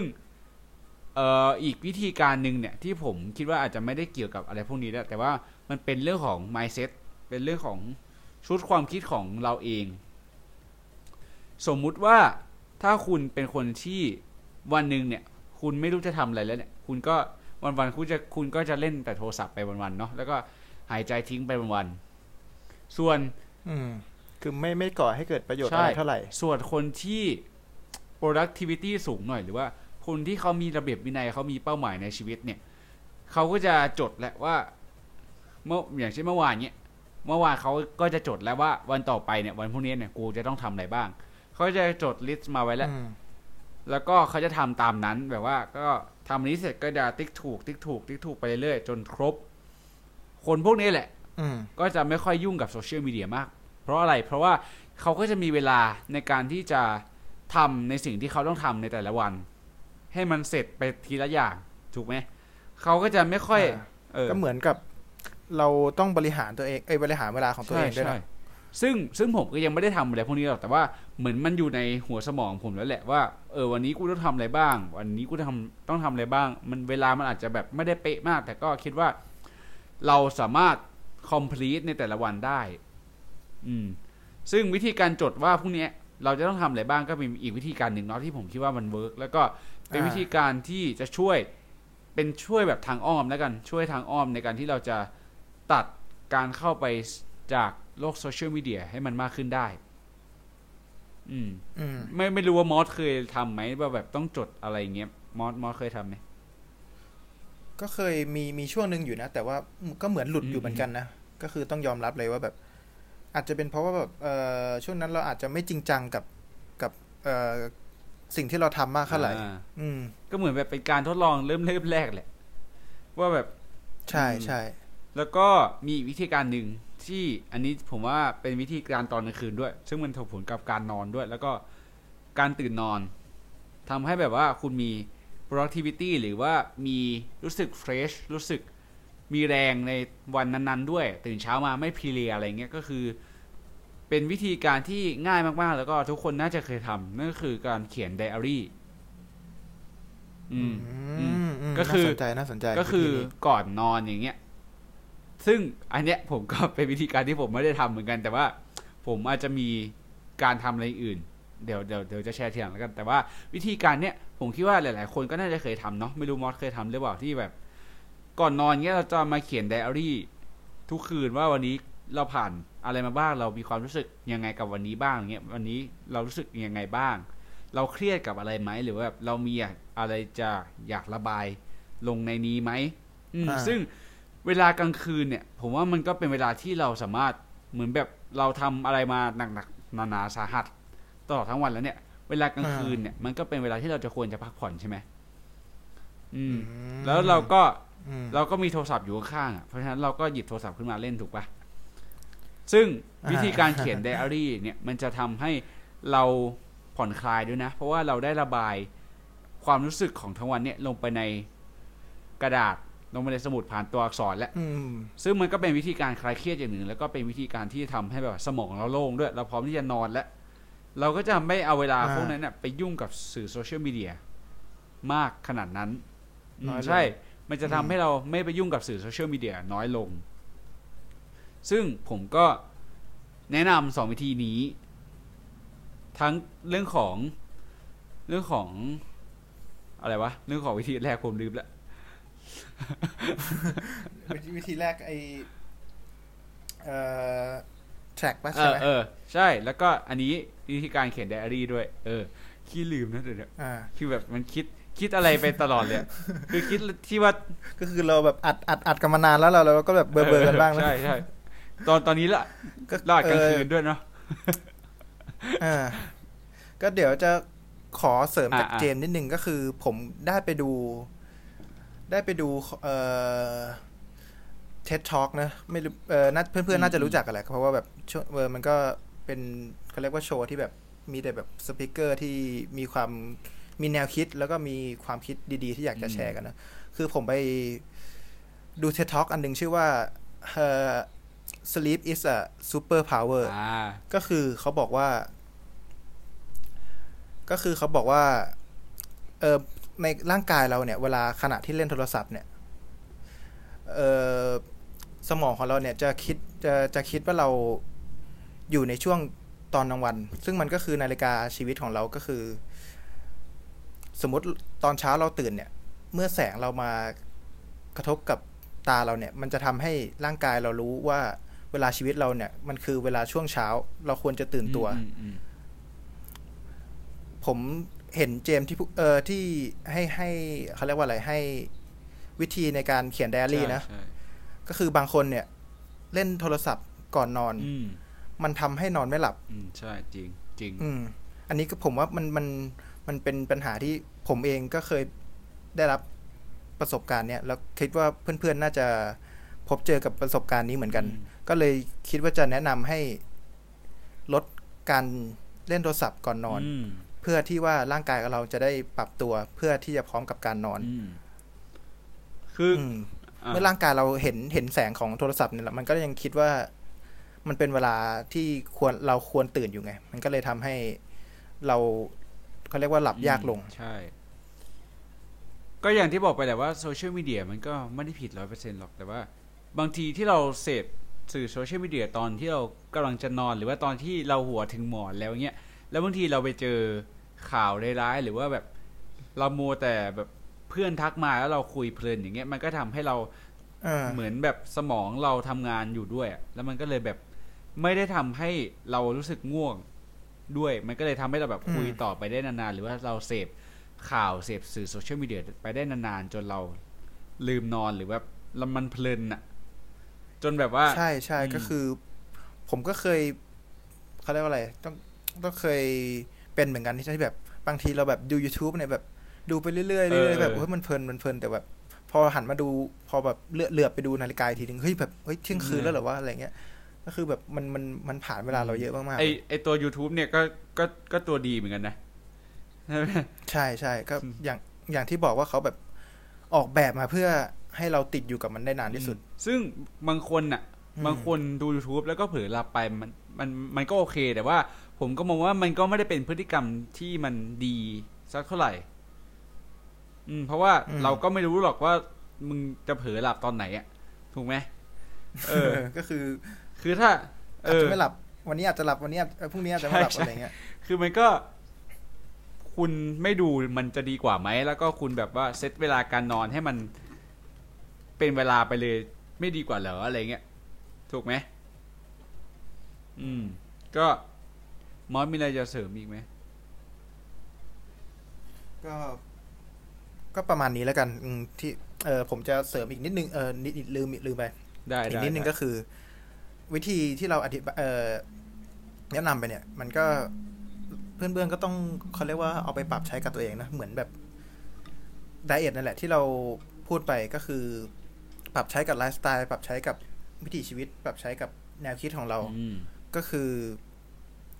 ลองเอาไปปรับใช้ดูว่ามันวิธีไหนเนี่ยมันเข้ากับเรามากที่สุดแล้วมันได้ผลมากที่สุดโอเคสำหรับอย่างที่ผมบอกไปแล้วแหละว่าผมก็ไม่ได้เป็นคนที่จดไดอารี่แล้วผมก็ไม่ได้แบบว่า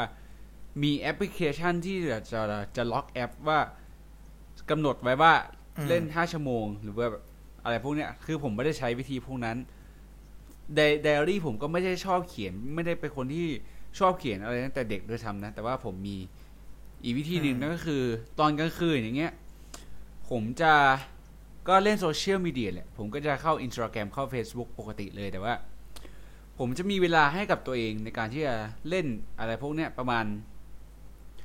ก่อนนอนเนี่ยประมาณสักแบบ 5-10 นาทีแล้วก็จะนอนจริงๆแล้วเนี่ยเราก็ค่อยเอามือถืออย่างที่มอสบอกไปแล้วว่าเอามือถือให้มันไกลๆเราอะแล้วก็แบบว่าเราก็จะปิดเสียงด้วยไม่ได้เปิดสั่นนะปิดเสียงเลยก็คือไม่ให้มันอะไรมันแจ้งเตือนมาให้เราแบบว่าต้องหยิบโทรศัพท์ขึ้นมาดูอะไรเงี้ยซึ่งผมก็คิดว่าอย่างน้อยเราก็ให้เวลากับตัวเองในการที่จะเข้าไปเล่นโซเชียลมีเดียก่อนนอนได้แต่ก็มันก็เป็นเวลาเล็กๆน้อยๆซึ่งไอ้ว่าเล็กๆน้อยๆเงี้ยมันก็ทำให้เราแบบว่าไม่ต้องเจอข่าวอะไรที่มันไม่ดีด้วยแล้วก็ไม่ต้องเจออะไรที่มันทำให้เรารู้สึกว่านอนไม่หลับด้วยเหมือนกันซึ่งบางคนไม่เล่นได้เลยก็ดีนะผมก็คิดว่ามันก็ดีเหมือนกันแต่ว่าด้วยความที่เราเป็นวัยรุ่นด้วยแหละการติดโซเชียลมีเดียอย่างเงี้ยมันก็อาจจะทำให้เราแบบว่าไม่นอนได้เหมือนกันหรือแบบติดไปนานๆได้เหมือนกันซึ่งก็ต้องให้เวลากับตัวเองหรือว่าต้องตั้งเวลาเซตเวลาให้กับตัวเองว่ากูจะเล่นแค่นี้นะแล้วกูก็จะวางแล้วกูจะเตรียมนอนอะไรประมาณเนี้ยซึ่งมันก็เป็นอะไรที่ผมทำอยู่ในปัจจุบันนี้เพราะว่าผมเองก็ไม่ได้เป็นคนที่ชอบเขียนไดอารี่มาแบบตั้งแต่เด็กเลยนะผมไม่เคยเขียนเลยนะไอ้ไดอารี่พวกเนี้ยแต่ว่าบางคนก็ชอบเขียนอันนั้นก็เป็นสิ่งที่ดีนะเพราะว่าเราก็ต้องหาสิ่งที่ดีที่สุดให้กับตัวเองหรือว่าแบบหาอะไรที่เราชอบในการที่เราจะทำให้กับตัวเองเพราะว่ามันก็คือตัวของคุณเองไม่ต้องเอาวิธีโอเคแหละเราทดลอง การเขียนไดอารี่ได้เราทดลองดาวน์โหลดแอปพลิเคชันมาใช้ได้แต่ว่าสุดท้ายแล้วอ่ะมันก็คือวิธีการของคุณเองว่าคุณชอบแบบไหนคุณก็เอาวิธีแบบนั้นนะไปใช้อันนี้เห็นด้วยไม่จำเป็นต้องเอาวิธีของเราไปใช้หรอกเพราะว่าใช่ไม่จำเป็นต้องเหมือนผมก็ได้ที่แบบลบแอปทุกอย่างออกไปเลยอะไรเงี้ยก็คือช่วงนี้ผมอาจจะว่างไงก็คืออยู่บ้านก็คือไม่จำเป็นผมคิดว่าตัวเองเนี่ยไม่จำเป็นที่จะต้องเล่นมันเยอะขนาดนั้นใช่ใช่ผมก็เลยแบบลบออกไปเลยแต่ว่าก็อย่างที่เจมบอกเนี่ยก็คือเราก็ต้องไปปรับใช้กับตัวเราให้มันเหมาะสมนะคือบางคนไม่ชอบเขียนไดอารี่อย่างเงี้ยแล้วต้องแบบว่าไปบังคับตัวเองให้เขียนอ่ะสุดท้ายมันก็ออกมาไม่ดีเหมือนกันแล้วก็ทำให้คุณเครียดมากกว่าเดิมด้วยซ้ำแล้วก็ทำให้คุณนอนไม่หลับด้วยเนาะถ้าเป็นเวลากลางคืนอย่างเงี้ยซึ่งเวลากลางวันก็เหมือนกันนะว่าบางทีถ้าคุณแบบว่าคุณไม่อยากจะจำกัดเวลาในการที่จะเข้าแอปพลิเคชันอย่างเงี้ยแต่ว่าคุณก็อาจจะเป็นคุณชอบแบบว่ากำหนดให้ตัวเองแบบว่าโอเคกูเล่นประมาณ10นาทีเนี่ยแล้วพอแล้วก็แบบว่าค่อยแบบว่าพักไปเป็นเซกชันอะไรอย่างเงี้ย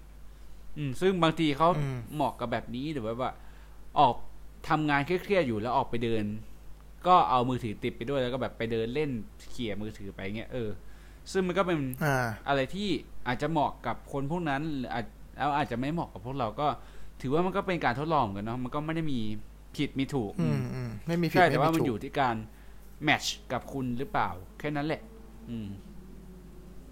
ซึ่งผมก็คิดว่าก็ทำอะไรที่คุณชอบแล้วก็มีความสุขด้วย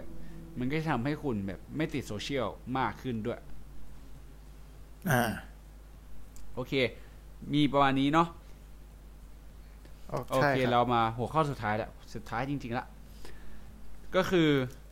ความสุขในการเสพสื่อโซเชียลมีเดียเราคิดว่ามันอยู่ที่ตรงไหนความสุขในการเสพสื่อโซเชียลมีเดียเหรอสำหรับตัวผมเองนะผมคิดว่าจริงๆอ่ะผมคิดว่ามันมีข้อดีของมันนะผมคิดว่าความรู้บางอย่างเลยเนี่ยก็คือเราได้จากโซเชียลมีเดียเนี่ยเยอะเหมือนกันนะมันไม่ใช่ว่ามันมีข้อเสียไปซะทีเดียวนะอย่างเช่น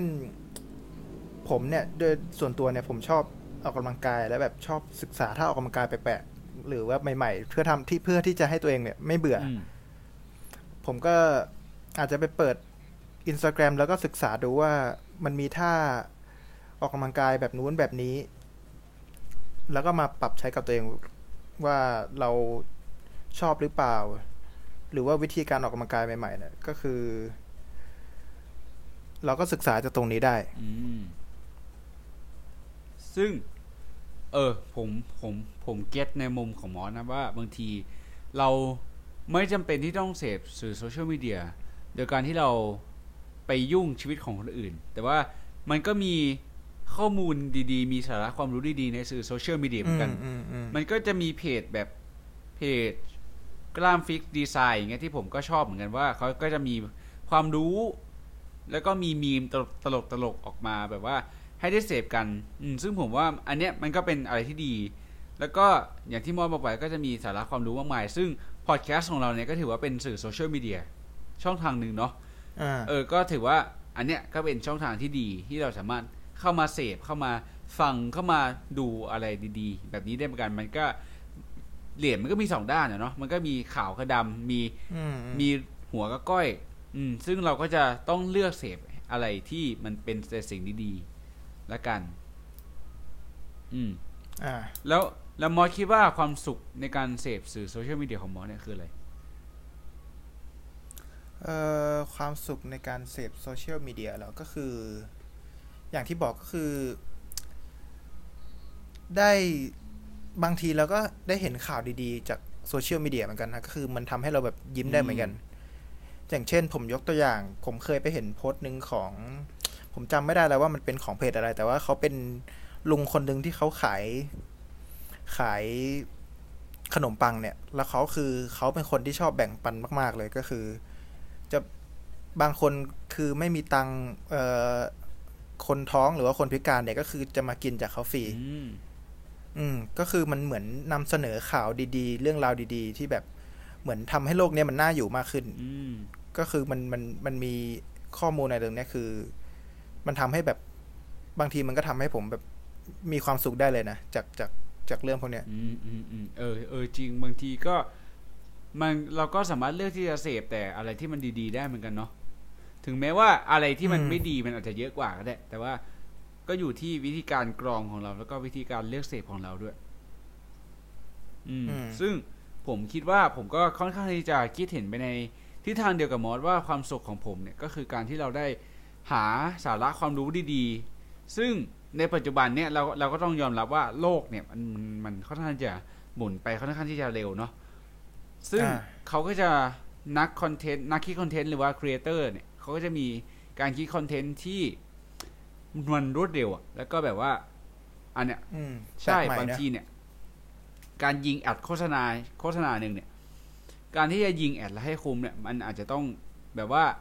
3วิอย่างเงี้ย3วิแรกเนี่ยต้องทำให้คุณสนใจได้แล้วพอ3วิแรกทำให้คุณสนใจได้เนี่ยเขาก็จะเข้ามาดูใช่ไหมเพราะฉะนั้นเนี่ยการที่เขาจะคิดค้นอะไรหรือว่าคิดค้นคอนเทนต์ขึ้นมาเนี่ยมันเป็นอะไรที่แบบว่าต้องแข่งขันกันพอสมควรเพราะผมก็เลยคิดว่ามันน่าสนใจตรงนี้แหละในการที่เราจะทำเขาจะทำให้เราแบบสนใจกับคอนเทนต์ของเขาอ่ะก็คือเหมือนเราชอบเป็นเรียกว่าชอบสังเกตนะจากสังเกตจากเขาเรียกว่ากลยุทธ์ที่เขาทำใช่ใช่ใช่จากแอดที่เขาทำเนี่ยเราก็เหมือนเจมก็น่าจะเป็นคนชอบอะไรพวกนี้นะก็คือแบบวิธีการที่เขานำเสนอกับลูกค้าเนี่ยเราก็สังเกตแล้วก็มาประยุกต์ใช้กับตัวเราเองอะไรประมาณนี้ใช่ไหมคือผมก็ค่อนข้างจะเป็นแบบว่าตอนนี้ผมเริ่มรู้สึกว่าผมชอบเกี่ยวกับเรื่องของธุรกิจแล้วก็พวกการคิดคอนเทนต์หรือแบบการโฆษณาเนี่ยผมรู้สึกว่าผมชอบผมเริ่มชอบแล้วเพราะว่าผมช่วงนี้ผมฟัง Ad Addict Podcast เยอะมากๆมันจะเป็นเกี่ยวกับเขาจะพูดเกี่ยวกับเรื่องของวงการโฆษณาหรือวงการเอเจนซี่อะไรพวกเนี้ยซึ่งพอได้ฟังเขาแบบว่า Ad Addict Podcast อะไรเงี้ยโดยพี่เพิร์ทอะไรเงี้ยเขาก็จะแบบว่ามาช่วงนี้เขาจะมาเชิญแบบคนดังๆมาสัมภาษณ์มาแบบว่าเกี่ยวกับวงการเอเจนซี่วงการโฆษณาอย่างเงี้ยว่าเขามีวิธีการคิดคอนเทนต์ยังไงเขาก็มีความรู้สึกยังไงกับวงการโฆษณาในยุคปัจจุบันอะไรเงี้ยซึ่งมันเป็นอะไรที่แปลกใหม่สำหรับผมมากเพราะว่าผมก็ไม่ค่อยตอนเมื่อก่อนเนี่ยผมก็ไม่ค่อยสนใจเรื่องธุรกิจเรื่องของวงการโฆษณามากเท่าไหร่หรอกแต่ว่าพอได้มาฟังอะไรอย่างนี้แล้วเนี่ยผมรู้สึกว่ามันเหมือนเปิดโลกกับเราแล้วก็เหมือนเราได้เรียนรู้อะไรใหม่ๆด้วยซึ่งก็เรียกว่ามันก็เป็นข้อดีของโซเชียลมีเดียที่เราแบบ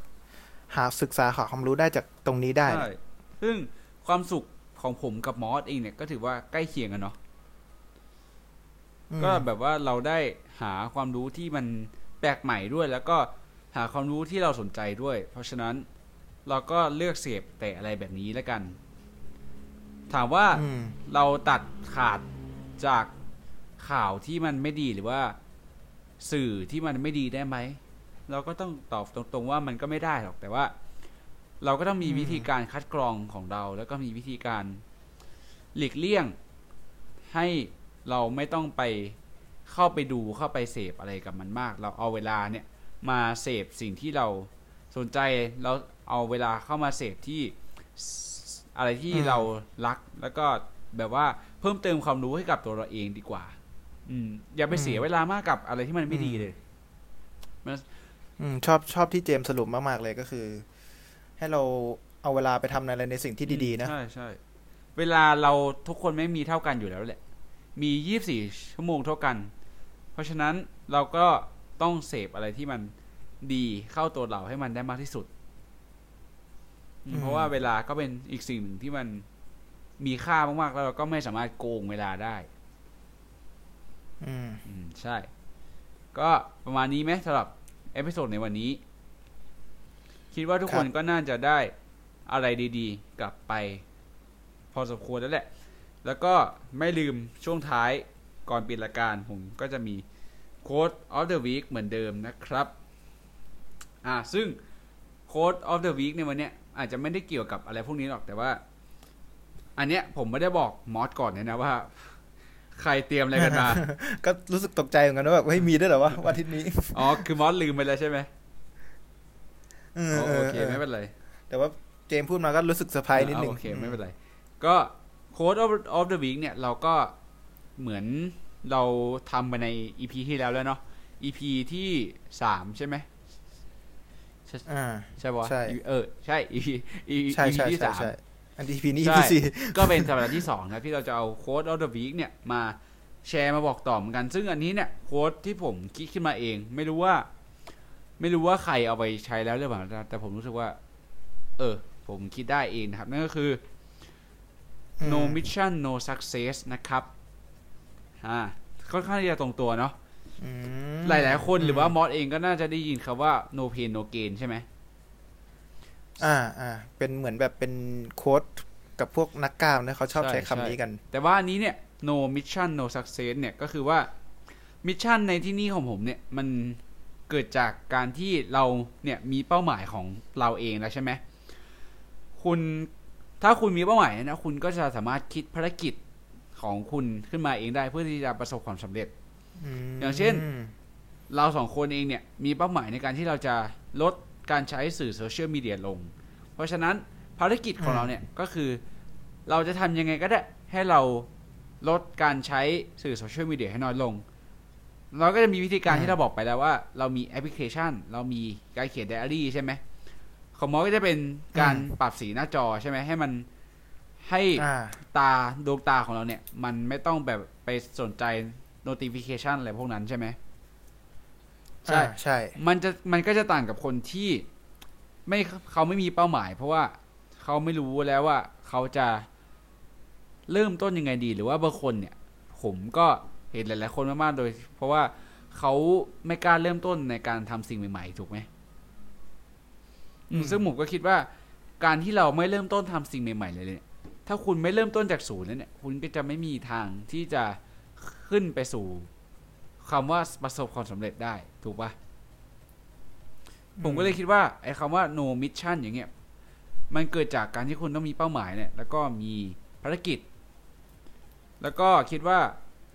โอเคว่าถ้าคุณมีเป้าหมายคุณมีภารกิจแล้วมันก็เป็นอะไรที่มันไม่ยากเลย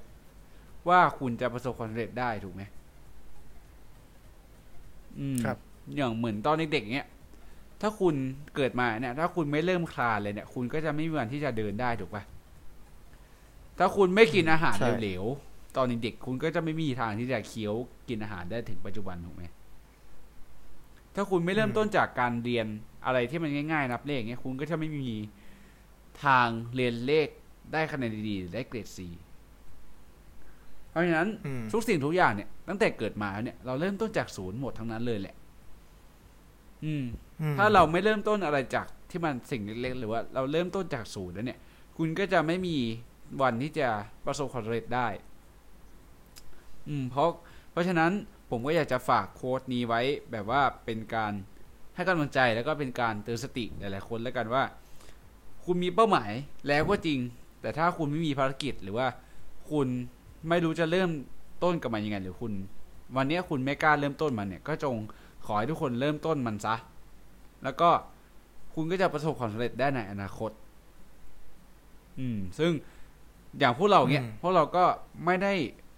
ม่เคยทำพอดแคสต์ใช่ไหมเราก็เริ่มต้นจากศูนย์กันทั้งนั้นแหละใช่คือผมก็ไม่เรียกว่าไม่มีประสบการณ์ในด้านนี้เลยก็แต่ว่าแบบเจมก็มาชวนนะแล้วผมก็เขาเรียกว่าอะไรเห็นว่าเป็นโอกาสนะก็ได้ลองทำอะไรใหม่ดูใช่ก็เนี่ยก็เราเริ่มต้นจากศูนย์แล้วก็เนี่ยมี EP ผุดขึ้นมาเรื่อยๆแล้วก็พยายามที่จะทำให้มันดีที่สุดในทุกเอพิโซดใช่แล้วเราก็หวังว่าสักวันหนึ่งเราก็น่าจะเติบโตขึ้นไปเรื่อยๆเนาะเพราะว่าโอเคเรามีภารกิจเรามีเป้าหมายแล้วเพราะฉะนั้นเราก็ทำของเราให้มันดีที่สุดแล้วก็ตอนปล่อยออกไปเนี่ยเราก็ไม่รู้หรอกว่าคนฟังเขาจะคิดเห็นยังไงกับเราแต่ว่าเราทำได้เต็มที่แล้วเพราะฉะนั้นเราก็อย่างน้อยเราก็เต็มที่กับมันแล้วส่วนคนดูคนฟังเขาจะคิดยังไงเขาจะรู้สึกยังไงก็เป็นเรื่องของเขาแล้วก็ถือว่า EP นี้ถือว่าครบถ้วนเนาะสำหรับวิธีการที่จะแก้ไขปัญหา ของพวกเราเองว่าเราจะทำยังไงให้มันติดให้เราติดโซเชียลได้น้อยลงแล้วก็เสพมันอย่างมีสติมีเสพโดยที่มีการจำกัดเวลาแล้วก็มีการที่เราเลือกที่จะเสพคอนเทนต์ยังไงอะไรประมาณนี้เนาะก็คิดว่าทุกคนจะได้ความรู้ที่ค่อนข้างที่จะครบถ้วนแล้วก็มีชีวิตดีๆที่ลงตัวตามชื่อเอพิโซดของพวกเราก็เดี๋ยวเราจะเจอกันแล้วก็คุณผู้ฟังฟังพวกเราได้ทุกวันจันทร์นะครับประมาณบ่ายโมงหรือว่าใครบางคนเนี่ยที่รู้ว่าเราปล่อยก่อนเนี่ยก็สามารถเข้าไปฟังก่อนได้เลยเนาะก็ถือว่าไม่ว่ากันแล้วกันก็มีประมาณนี้นะครับสำหรับเอพิโซดในวันนี้นะครับเดี๋ยวเอพิโซดหน้าเนี่ยก็คงเป็นเรื่องของจะเป็นเรื่องอะไรก็ต้องรอติดตามฟังกันส่วนช่องทางการติดตามของพวกเราเนี่ยหรือช่องทางการรับฟังเนี่ยพวกเราก็จะ